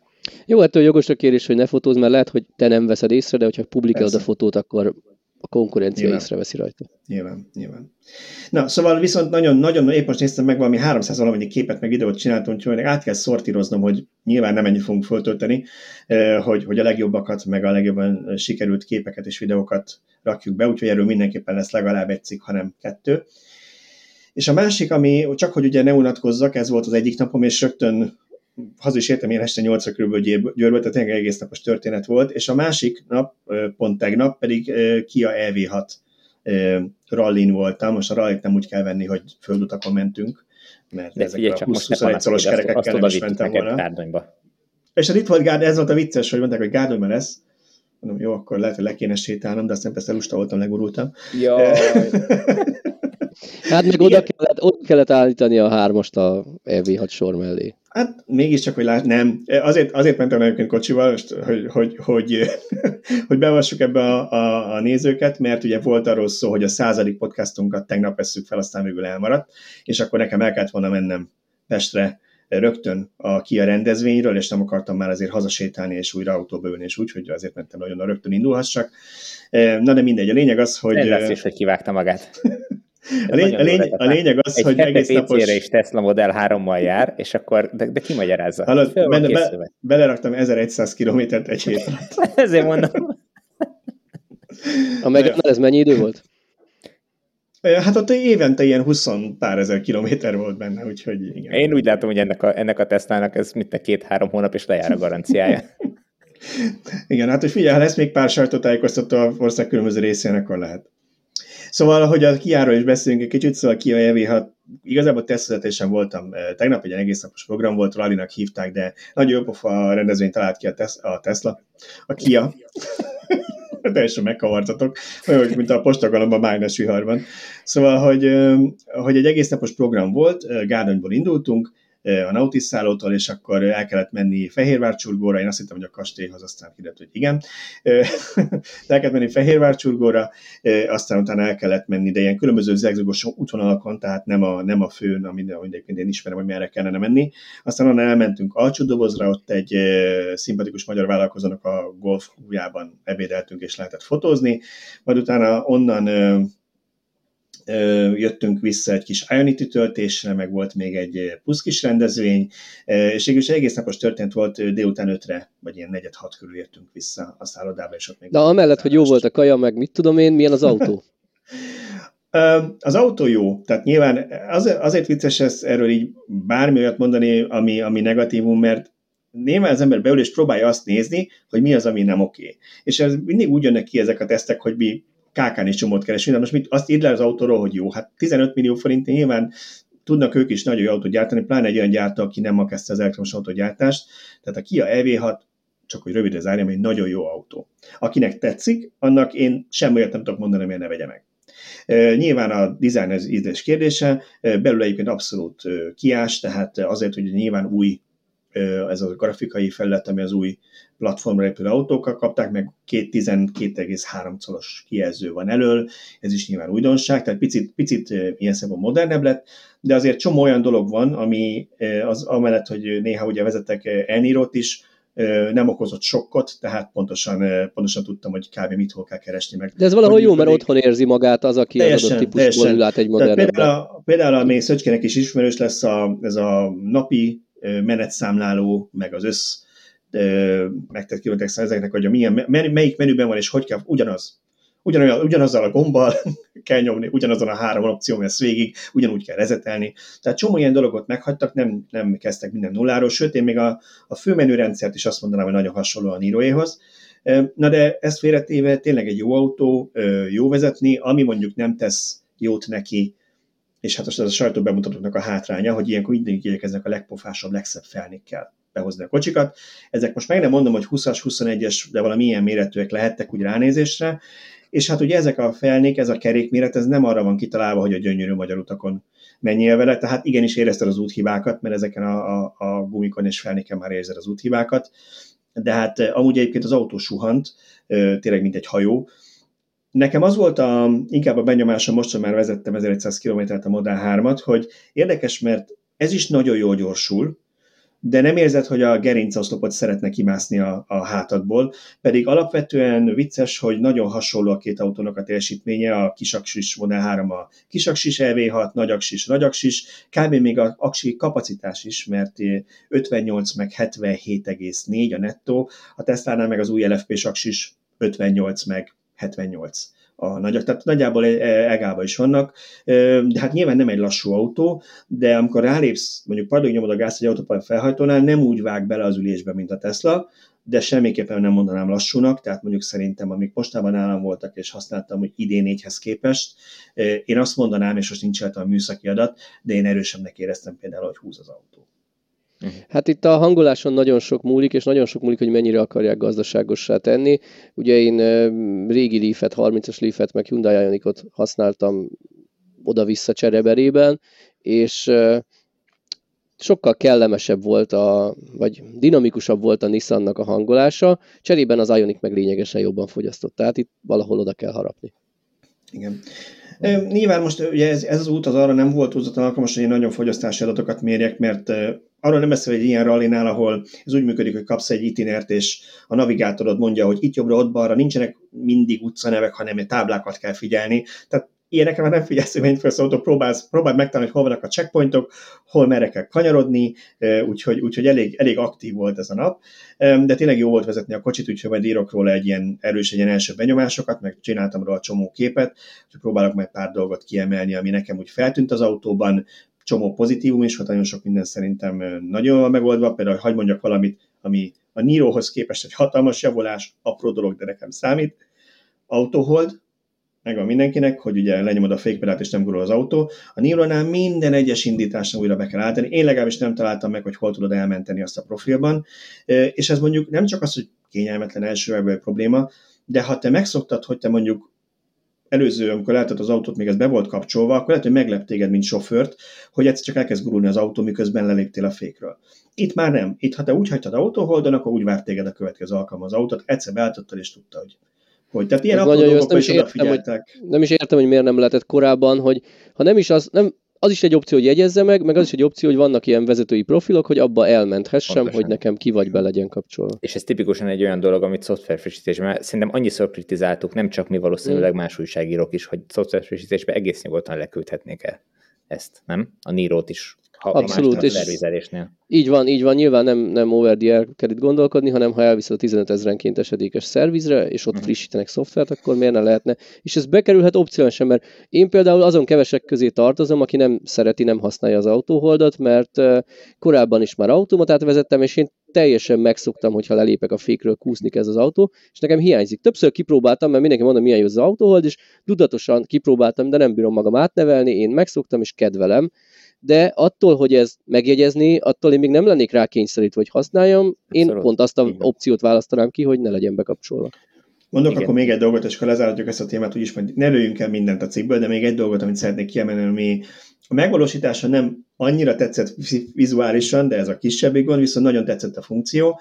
Ha kirakod az indexet, akkor a holtér kamera berakja a képét a műszerfalra. Szerintem ez az Ioniq 5 is így van, én ezt nem vezettem, de mintha láttam ez, volna. Ez már nagyon-nagyon jó Hyundai Ioniq, vagy Hyundai és Kia modellben benne van, igen, amiben igen. digitális Szóval, hogy, hogy, hogy bekapcsolod az indexet, akkor kirakja ilyen kis karikában, ami uh-huh. picit bután néz ki, szerintem, de kirakja a, a holtérkamerát, és szerintem ez például nem csak a holtér figyelése jó, de például arra is, hogy látod, hogyha már nyilván ez tipikus a holtér, jobbra fordulsz, hogy jön egy biciklis mondjuk súran melletted, akit nem vennél részre, vagy mondjuk hol van az a patka, ami mellett elfordulsz. Igen. Tehát nem csak tipikusan arra, hogy autópályán sávot váltok, ott termette valaki, akit nem vettem észre, hanem ilyeneknél is hasznos lehet. Az más kérdés, hogy a kormánynak az íve, ahogy fogod. Nekem többször pont kitakarta ezeket a lényeges információkat, igyekeztem magamra látni nyilván az autót, de csomó helyen kitakart dolgokat a műszerfalba, amit nem volt jó, hogy kitakarta. Mindegy, de ez egy nagyon praktikus és hasznos funkció például. Én is nagyon jónak találtam ezt, bár be kell valljam, én nem tudtam megszokni. Tehát amikor nálam volt néhány napig a, az Ioniq 5, uh, én többször vettem azt észre magamon, hogy nem figyelem. Tehát, hogy, hogy nem, egyszerűen nem tudtam hozzászokni, hogy ez a plusz információt meg. De szerintem ezt nem kell neked állandóan feltétlenül figyelni. Ez bőven elég arra, hogy ott van tök jó helyen, és ha, ha bármi miatt, nem tudom, mintha láttam volna ott a perifériás mhm. látásomba egy biciklis gyereket, vagy akármi, akkor rá tudsz pillantani tudatosan. Tehát szerintem Lehet. egy ilyen Igen, erre, erre, én is, erre én is úgy tekintek, mint plusz információt. Uh-huh. Ahogy kanyarodsz, nyilván az ember annyi mindenre figyel. Nézed elsősorban nyilván a tükröket. Igen. Nézel a vállalat, hogy ezeket az old school dolgokat nem szabad elfejteni, akármennyi kamera van az Igen. autóban. Igen. Ezeket nézed. Mellette nézed, hogy egyébként szemben a Marika néni most akkor elindul el elép. Tehát, hogy annyi mindenre figyelsz, hogy még pluszban de, de nincs rossz helyen, tehát annyira ott van előtted a kormánynál, hogyha egy pillanat oda pillantasz, már látod, úgyhogy minden, nem fogja mindenki használni, de nekem tetszett.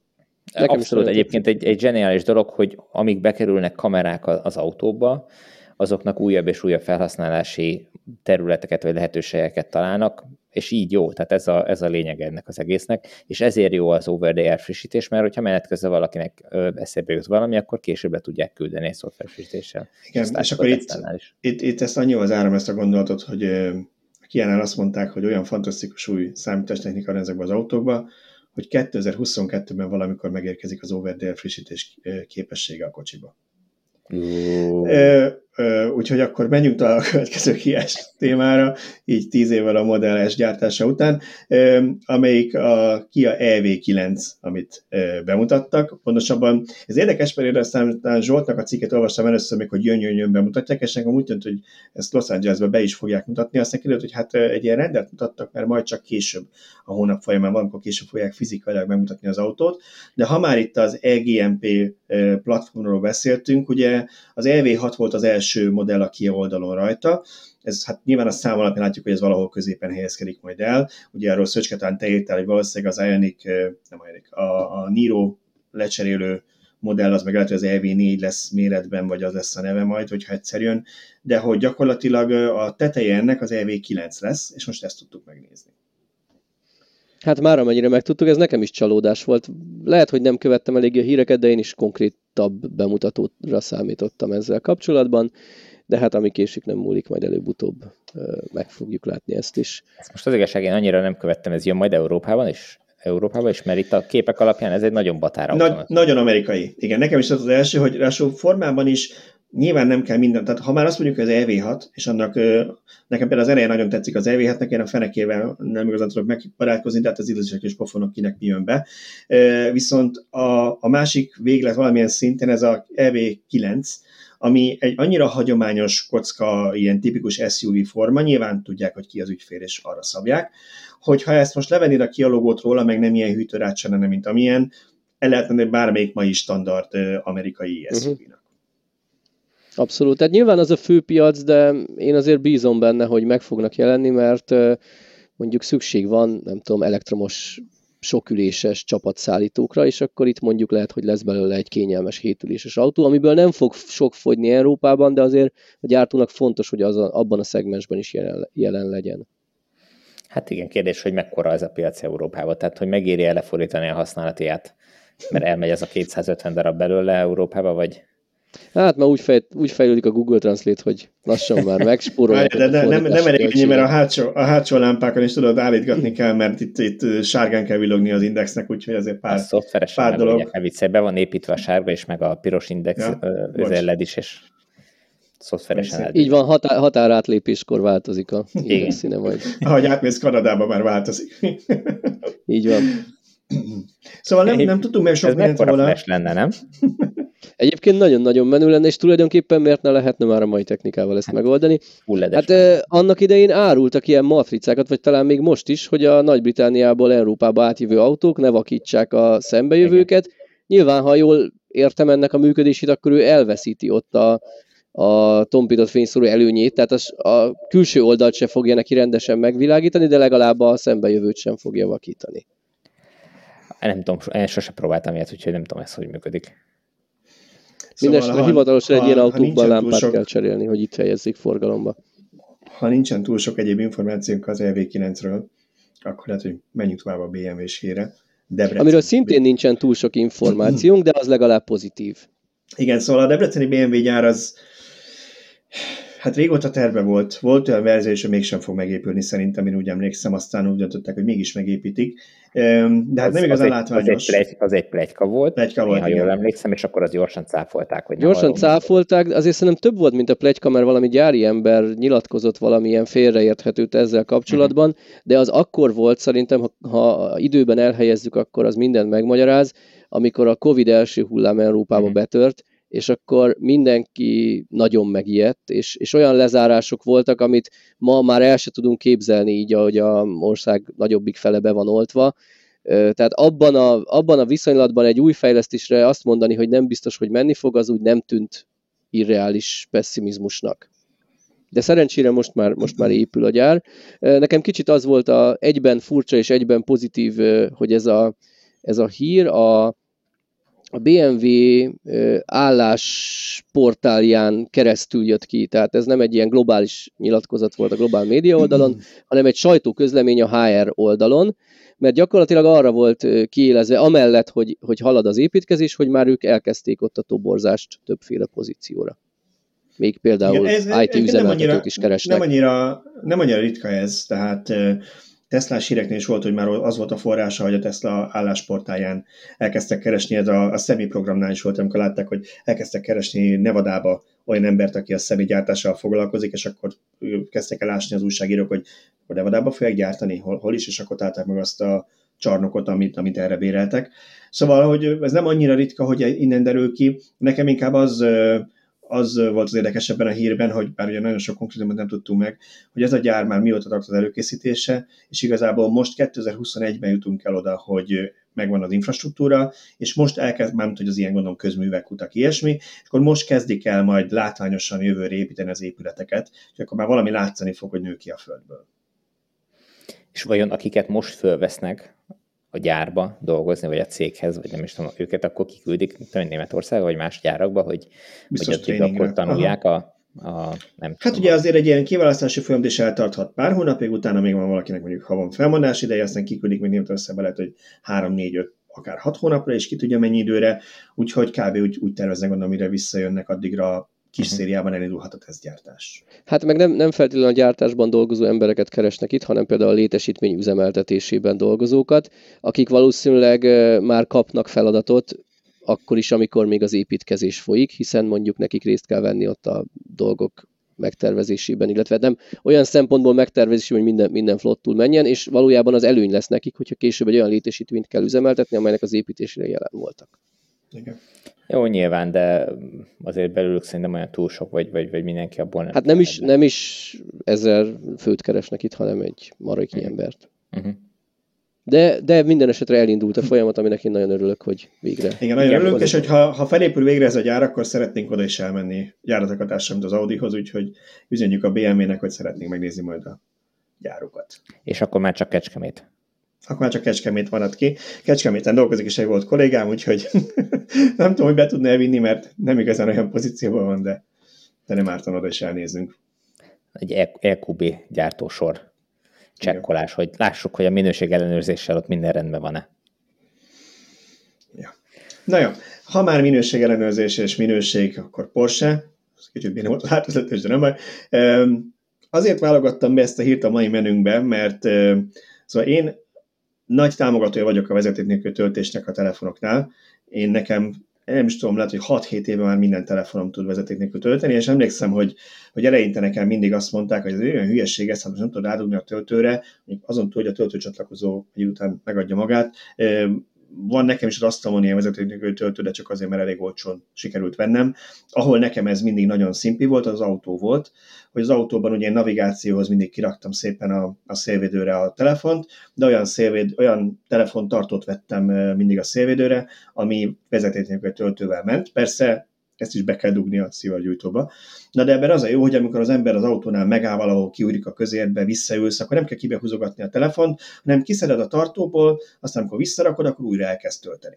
Úgyhogy én nekem nagyon régóta ilyen telefonjaim vannak, és én emiatt örömmel veszem ezt a technológiát, viszont mindig fel, fenntartásaim voltak az elektromos autózás terén, amikor ezzel jöttek, mert hogy ennek ugye vesztesége van ennek a töltésnek, hát tudjuk, hogy a telefonok is merülne, melegednek tőle, azt is tudjuk, hogy nyilván, ha, ha nem csatlakozóval csatlakozol rá, akkor azért ott a, a átvitelnél is van valamennyi veszteség, és az elektromos autóknál olyan teljesítményről, meg olyan energiamennyiségről beszélünk, hogy mindig úgy éreztem, hogy ha ez egy 80%-on megy, az a telefonnál oké, okay, de egy autónál rohadt nagy pazarlás. És most nekem azt tetszett ebből, persze ez még ilyen félig meddig labor, tehát hogy a labor sok mindent elbír, de hogy azt mondják, hogy a, a Porsche töltésével tesztelték az amerikai Oak Ridge National Laboratory-ban, 98%-os hatékonyságot értek el a vezetéknélkül töltőjükön, és egészen 6,6 és 120 kW-os töltési teljesítményig működik ez. Hát ez a 98 százalék, ez nekem annyira hihetetlennek tűnik, mert nekem ez is. majdnem jobb, mint a, a kábel, nem? Igen. Hát ugye itt valószínűleg csak az átvitelt nézik, tehát erre ugyanúgy a fedélzeti töltő vesztesége, Nyilván, a töltőlapig elvezetett kábel vesztesége hozzá fog adódni. Tehát igazából, ha most azt nézed, hogy egy vezetékes töltés mondjuk ilyen 90%-os hatásfokú, akkor az be kell szorozni ezzel a 98-szal. Ez tiszta sor, de szerintem a vezetéken is van valamennyi veszteségünk, nem? Tehát azon az 5 méter kábelen, ami, ami Ez az 5 méter kábel itt is megvan, mert az ugye oda vezet a autó alatt, vagy akárhol elhelyezett töltőlapig, tehát az ott be van kábelezve. Nyilván ebben is van igazság, igen. Igen, igen ez nekem nagyon nem mindegy, hogy ezt hogy érték. Igen, ezt, ezt mindenképp úgy kell, hogy ha van egy 90%-os átlagos töltési hatásfokod, azt a 0,90-et beszorzod 0,98 és akkor ott megkapod, hogy most fejben ki nem számolom, de hogy valamivel rosszabb. De szóval még így sem... Nagyon nem mindegy, hogy, hogy ezt hogy értékel, hogy neked az autóval csak nagyjából oda kell állni, vagy pedig neked pontosan milliméter oda kell állni, és mondjuk egy, egy, egy emelőkar rátolja egészen, hogy majd, hogy nem kontaktusig, vagy egészen kontaktusig a padlólemezzel, vagy az autó alvázával, mert nyilván, nyilván nem mindegy a praktikus használatban. Ezeknek ugye úgy lenne, hol lenne ennek értelme, például ugye az önvezetők autók világában már ez jóval egyszerűbb lenne egy ilyen megoldás, mint hogy valahogy egy ilyen robotkarnak be kéne tenni a töltőt az autóba, de akkor mondjuk az célszerű, hogyha rááll az autó a parkolóra, és akkor az úgy azonnal tölt is, nem kellene mondjuk milliméter pontos, nem kéne pluszba kamerákat szerelni az autó aljára is, hogy be tudjon állni milliméter pontosan. Tehát, hogy, hogy, hogy ezt akkor viszonylag egyszerűvé kellene tenni. Viszont ha már tényleg csak az, hogy te fölé állsz az autóval egy ilyen töltőnek, és amikor van egy, nem tudom én, mondjuk egy átlag autónak a hasmagassága, mit tudom én, 140 és 170 mm, 14 centi, vagy 15 centi mondjuk, akkor 15 centi levegőn keresztül én nem hiszem, hogy 98%-os hatékonyságot értek el. Tehát erre valószínűleg rá kell nyomni az autóra magát a töltőt alulról, hogy ezt elérjék. Igen, én is ebben szinte biztos vagyok, hogy itt egy ha nem is kell illeszkedni pontosan, de egy, egy kontaktnak létre kell jönni, vagy hát egy ez úgy, ez úgy szokott lenni, hogy van, van egy nagy tárcsa, ami belül üreges, és akkor maga a töltő tekercs, ami ebben van, az excentrikusan bárhova elhelyezhető ezen a tárcsán belül, és gyakorlatilag attól függően, hogy hogy, áll, hogy sikerült beállja arra a helyre, oda fogják tenni ezt a... a Magyar a töltő megtalálja az autó alján a Így van, így van, és akkor a, ez, így, ez így működik. Én a telefonoknál nem vagyok nagy híve a, a vezeték nélküli töltésnek, mert, mert pont az a kategória, ez a feladata, hogy amit meg tudok tényleg oldani, bedugom a kábelt, és, és akkor biztos ö, jó lesz, és nincs az, hogy véletlen meglöktem a telefont az asztalon a töltőn, és akkor csak azt arra eszmélek, hogy lemerült a telefon, mert már régen nem is tölt.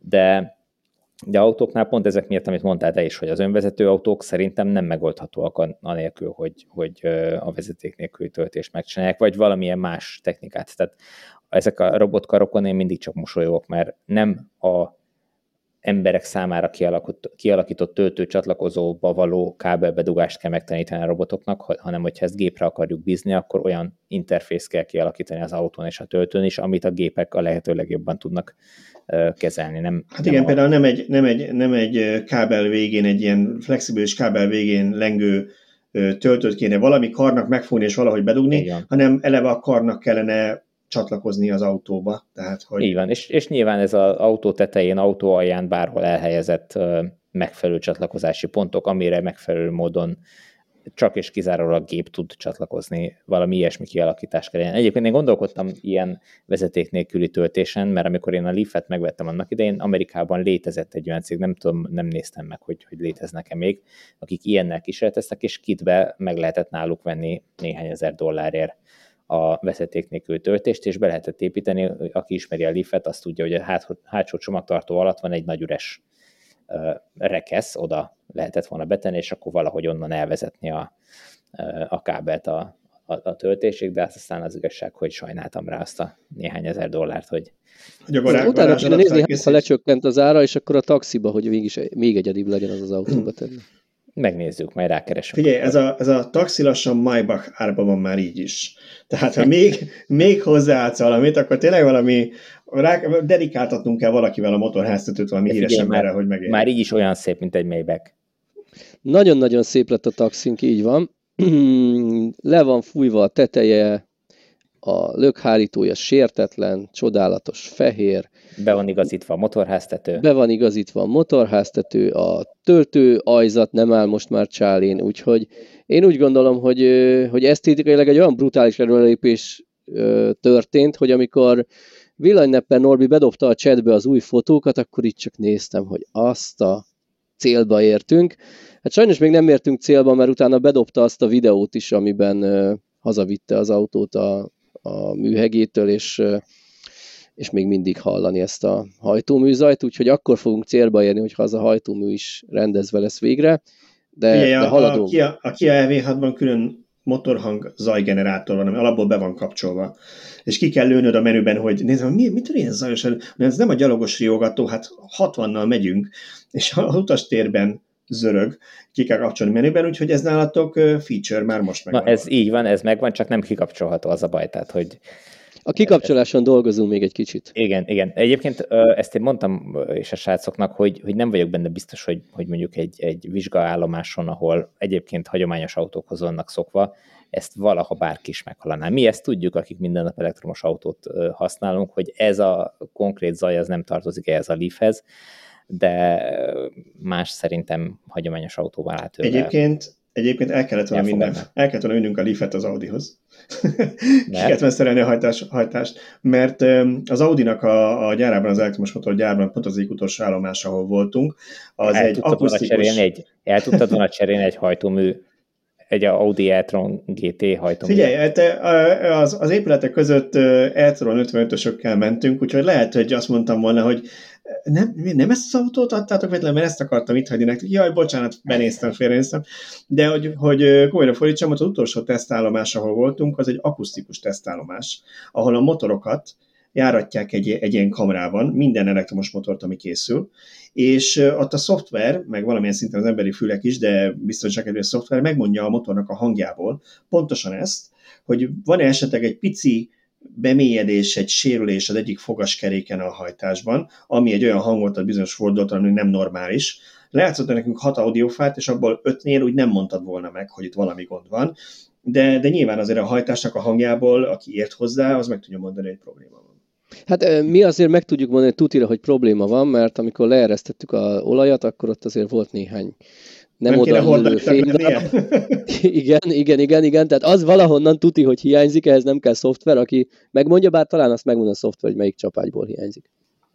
Na jó, szerintem térjünk át utolsó témánkra, és akkor ez, ezzel tudjuk zárni. Nem akartam kihagyni, mert Tibor egész héten azzal nyesztett engem, hogy Musk mekkora színházat csinált ebből a Twitter szavazásból, hogy eladja a részvényeket, avagy ne, miközben ez már egy hónap előre be volt jelent, vagy el fogja adni. Ugye, aki eh, nem ismer annyira háttérszorít, Sőt, tíz, tíz éve lehet tudni, hogy ezt most el fogja adni. Az meg a másik tíz éve tudni. Ugye arról van szó, hogy Elon Musk megszavaztatta a Twitteren a követőivel, hogy adjon el Tesla részvényt eh, ahhoz, hogy adót tudjon fizetni, ugyanis eh, neki most fognak lejárni idén augusztusban, nem, jövő augusztusban járnak le ilyen részvényopció, ami azt jelenti, hogy amikor ő 2012-ben eh, megkapta ezt, akkor azt mondták neki, hogy figyelj ide, ha eléred x időre, hogy ilyen a bevétele meg az eredményei mutatója a Teslának, akkor 6, valamennyi dolláros részvény árfolyamon vehetsz 22 millió dollár részvényt, ami nagyon vicces így belegondolva most, hogy ez ugye ez már visszaosztva ötödölve a részvényár, de hát most 1000 dollár fölött van egy részvény, írdatlan sok pénz, viszont ha ő él ezzel az opcióval, akkor ezt kvázi személyi adóban nekik be kell fizetni a 6 dolláros vásárlást, amennyire ő veszi, és az 1000 dolláros részvényár közötti különbséget. Úgyhogy itt kiszámolták, hogy kb. 15 milliárd dollárnyi személyi kell majd befizetnie. Úgyhogy ugye, ezt nem tudná valahogy nagyon máshogy megoldani, hogyha nem adná részvényt hozzá. Ugye itt valami olyasmi van, ugye, hogy hogy ezzel az opcióval bármikor élhet, de tíz éven belül el kell Lejár. adja igen. magát a Igen, pontosan azért erre adószabályok vannak, minek után ez személyi jövedelemadóval terhelt dolog, ezért hát, nem lehet a végtelenségig ez, ez, ez, ez azért van, hogy jutatásként adják a, a vezetőknek, és nem akarják azt, hogy ezzel kibújhasson a személyi jövedelemadó fizetés Igen, alól. tehát egy normál, normál részvény eladásnál ugye az mondja Magyarországon is, hogy te nyerességadót fizetsz, tehát amennyire te vetted a részvényt, és a között, amennyire eladtad, te egy nyerességadót fizetsz. Ez viszont teljesen személyjövedelemadó terheli, pontosan azért, meg, meg egyéb gondolom járulékok. Ugye a személyjövedelemadó az Amerikában egy érdekes állat, mert ott vannak állami szintű, tehát a kaliforniai, konkrét esetben itt most, vannak a szövetségi adók, és ezeket összeadva ez 50% fölötti adó ebben a sávban már, úgyhogy ezért kell neki a 20 valamennyi milliárd, nem tudom én, dolláros bevételre 15 milliárd adót fizetnie. És ugye Én ezek úgy vannak, hogy ha te, ha te benne vagy abban a vezetőségi tag vagy egy cégben, akkor nem úgy van, hogy eladott sutyomban a részvényein. Ennyi részvényt a sutyomban, az érdekes lenne. De hogy ezeket le kell jelenteni a, a tőzsdefelügyeletnek, ha egy Musk szintű Tesla részvényes ad el részvényt, ezeket mondjuk egy hónapra előre be kell rögzíteni, hogy ő mikor fog eladni. Ezért viccesek azok, amikor azt mondják, hogy hát most jól kihasználta, hogy pont most így áll, vagy pont rosszkor adta el valaki, nem, hát ezeket egy hónapra előre be kell rögzíteni. Na de abban Tibornak igaza van, hogy ez egy hónapra előre be volt rögzítve, akkor mit bohockodtunk itt Twitteren múlt hétvégén, hogy most tényleg azt volna elnünk, hogy Musk fogta volna és hagyta bebuk, volna bebukni ezt a nem tudom, 20-30 milliárd dollárnyi részvényt, hogy akkor ah, mégse kell, mert Twitteren azt mondták, hogy inkább ne adjam el, hogy fizessek részvényt, fizessek adót, azért ez így nehezen hihető. De most képzeld, de mi lett volna akkor, hogyha egyöntetően megszavazzák a, a twitteresek, hogy ne adja el?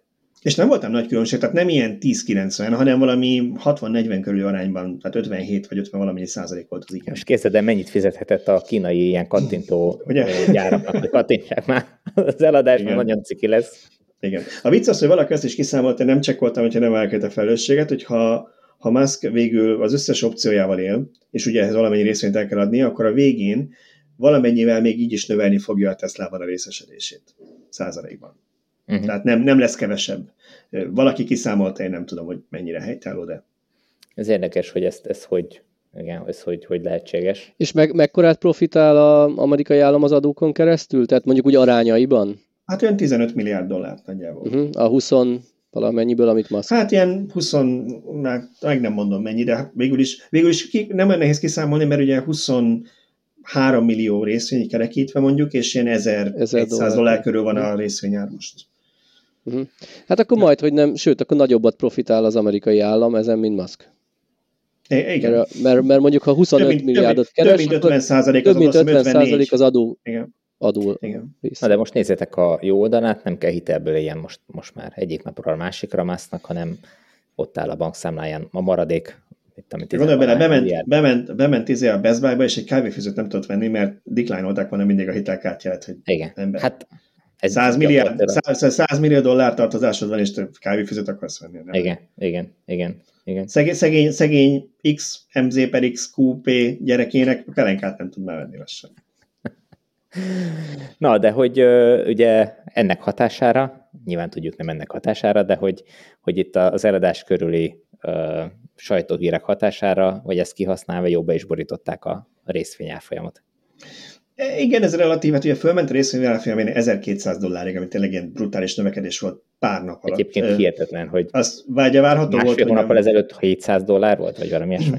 Tibor, ezt hagyjuk, jó? Ne beszéljünk arról, amikor eladtam a részvényemet az autómért. Szóval, szóval fölment, nyilván nagyon gyorsan emelkedett a részvényára. Botek azt mondta, hogy ez tartható szint, és valamilyen szinten ugye ezer alá nem is esett még vissza, mert hogy közben már nagyon sok elemző cég a legtöbb elemző cégnek ezer fölötti célárfolyamai vannak, és tud, újra számolták az eladásokat a profit alapján, hogy... ők mindig pontosan tudják, igen, tök mindegy, a, a tőzsdes alapján ez valamilyen szinten tartható, tehát nem csak arról van szó, hogy hogy ő hirtelen megugrott, de nyilván ennek a hatására, hogy ő ezt bejelentette szombaton talán, azért várható volt, hogy hétfőn kicsit vissza fog esni, mert akkor elkezdenek már pánikolni, de olyan nagyon vérfürdő azért nem lett, tehát nem az, hogy visszamentünk mondjuk 700-ra még, úgyhogy, úgyhogy meglátjuk, hogy mi lesz ennek a vége, és azért az látszik, hogy nem, nyilván Musk nem egyben adta ezt a sok részvényt, pont most néztem, mondok nektek egy friss adatot, pont ma reggel megnéztem egy összesítést, ugye egy kis, kis csúszás jönnek ki a hivatalos adatok, hogy az elmúlt ugye három, három napjuk van, hogy a igen,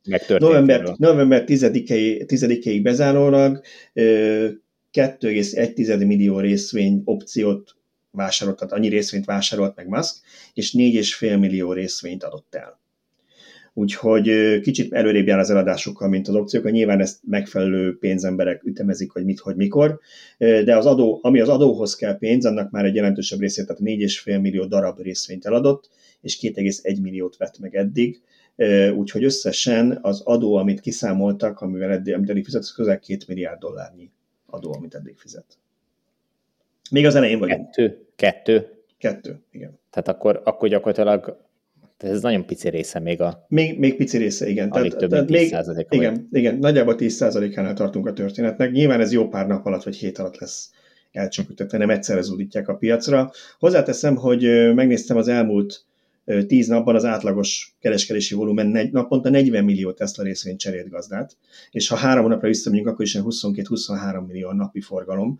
Úgyhogy az, hogy Musk 23 millió részvényt vásárol, és mondjuk elad valamennyi milliót, az, az kb. egy vagy két napnyi részvényforgalom. Tehát nem egy sok, de, de nem a cég, nem tudom, értékének fele, hanem ugye ő, ő, ő neki kb. 20% részesedés van a Tesla-nak, és annak adja el a 10%-át. Tehát kb. 2%-a a cégnek. Hát napi forgalommal meg akkor nyilván akkor lenne durva, hogyha ezt ő egy csomagba odatolná, mert akkor azt a napot duplázná a forgalmat, igen. de még ott se tízszeresére vinné el, csak duplázná. Hát igen, itt az lenne a gond, hogy akkor azt, azt amit ő, ő pluszba berak a piacra, azt nem biztos, hogy lenne, aki felszív, tehát aki, aki éppen akkor venni akarna, és uh, nyilván ez egy... Nyilván, nyilván neki arra is gondolnia kell, hogy a Tesla uh, alkalmazottai közül mindegyiknek van ugye részvénye, tehát hogy a cégnél ez ilyen alapjutatás mindenkinek, és nyilván a saját munkatársaival, meg a beosztottakkal sem akarja azt megcsinálni, hogy bedönti a részvényárfolyamot, mert hát az a cégen belül morált sem segíteni valószínűleg, úgyhogy azért ezt nyilván elcsöpögtetik. Hát meg azért akkor nyilván magyarázhatna a következő közgyűlésen, hogy, hogy ezt most miért is csinálták így. Na ja, ennyi volt, ennyi volt, amivel mára készültünk, úgyhogy szerintem így centire másfél alatt végigértünk a témákon, úgyhogy most egész, egész jól viselkedtünk. És nagyjából ez a 99. adás, és ha minden jól megy, akkor jövő héten tényleg rögzítjük a századikat, ahol, ahol készülünk nem mondom, amivel készülünk, nem kell túl dolgokra gondolni, de nem csak hárma leszünk, akkor ennyit elárulok. Úgyhogy többen leszünk, és igyekszünk olyan témákat válogatni, ami nem az aktuális hét témái lesznek, hanem, hanem kicsit foglalkoznak azzal, ami az elmúlt két év alatt történt, ami, ami ott a villanyóra van. Én még egy dologra visszautalnék így, bocsánat, az elköszönés előtt. Végre meg fog jelenni a kezdhelyen forgatott videónk a YouTube csatornánkon, úgyhogy mindenki kövesse. Nekem tök jó érzés volt így a novemberi télben megnézni ezt a kis videót, hogy ú, jó meleg volt ott, akkor még sütött a nap, meg mit tudom én, és a videó is nagyon jól sikerült. A Patreonosoknak egy nappal a megjelenés előtt közé fogjuk tenni, úgyhogy ha valaki szeretné még hamarabb megnézni, mint a nagy közönség, akkor még nem késő a Patreonon a támogatóink közé lépni. Ez mikor tervezik, hogy kimegy egyébként? Tudom, hogy rajta múlik, meg kell írnom a kísérő szöveget a videóhoz. Hétfő. Oké. Okay. Akkor hétfő. szerintem hétfőn, hétfőn a Patreonosoknak? Nem, vasárnap nekik már a, nekik, nekik, jó, oké. Okay. Jó, tehát akkor így lehet készülni, hogy hétfőn mindenki nézheti, vasárnap meg a Patreonosok már megnézhetik majd a keszthelyi videót. Ugye, ha, ha, még, ha még valaki esetleg nem emlék, vagy már nem emlékezne a keszthelyen, mi a minit, a Fiat 500-ast és a Honda E-t teszteltük így hármasban, vagy inkább így játszottunk az autókkal, úgyhogy erről készült egy profi videós csapat által. Hálság nem nekünk kellett megvágni, meg fölvenni, elég volt nekünk ugrálni és bóckodni a kamera előtt, úgyhogy erről készült egy hosszabb videó, én is láttam az egyik változatát, még egy korábbi és szerintem is jól sikerült, úgyhogy reméljük tetszeni fog nektek. Szerintem Oscar esélyes. okay. Na ha, jó. ha más nem az operatőri munka. Igen. Nem a színészi, az biztos. Azt, mi alulról, alulról hoztuk a barátok közt színvonalát, úgyhogy ezt sok, sok elvárás ne legyen ezzel kapcsolatban. De jó, most tényleg köszönjünk el. Vagy. Köszönjünk el tényleg, most, hogy jól bepromóztuk a videót, hoztuk hozzá kedvet, hogy még szar is. És azt, azt az egy embert is, aki gondolkodott, hogy a Patreonon támogat bennünket, őt is elvesztettük. Figyelj, van ennek szórakoztató értéke, úgyis, hogyha azon, azon nevet, hogy mennyit bénázunk. De nem, tényleg jó lett a videó. Úgyhogy... Hát én úgy tudom, a barátok közt véget ért, hogy valamit nézni kell az embereknek helyette. Na, jó van, szóval ez volt a 99. adás, és akkor most hát tényleg ne beszéljünk végig jövő hétig a századikig, úgyhogy találkozunk jövő héten ugyanitt mindenkivel a jubileumi századik adáson. Sziasztok! Sziasztok! Sziasztok!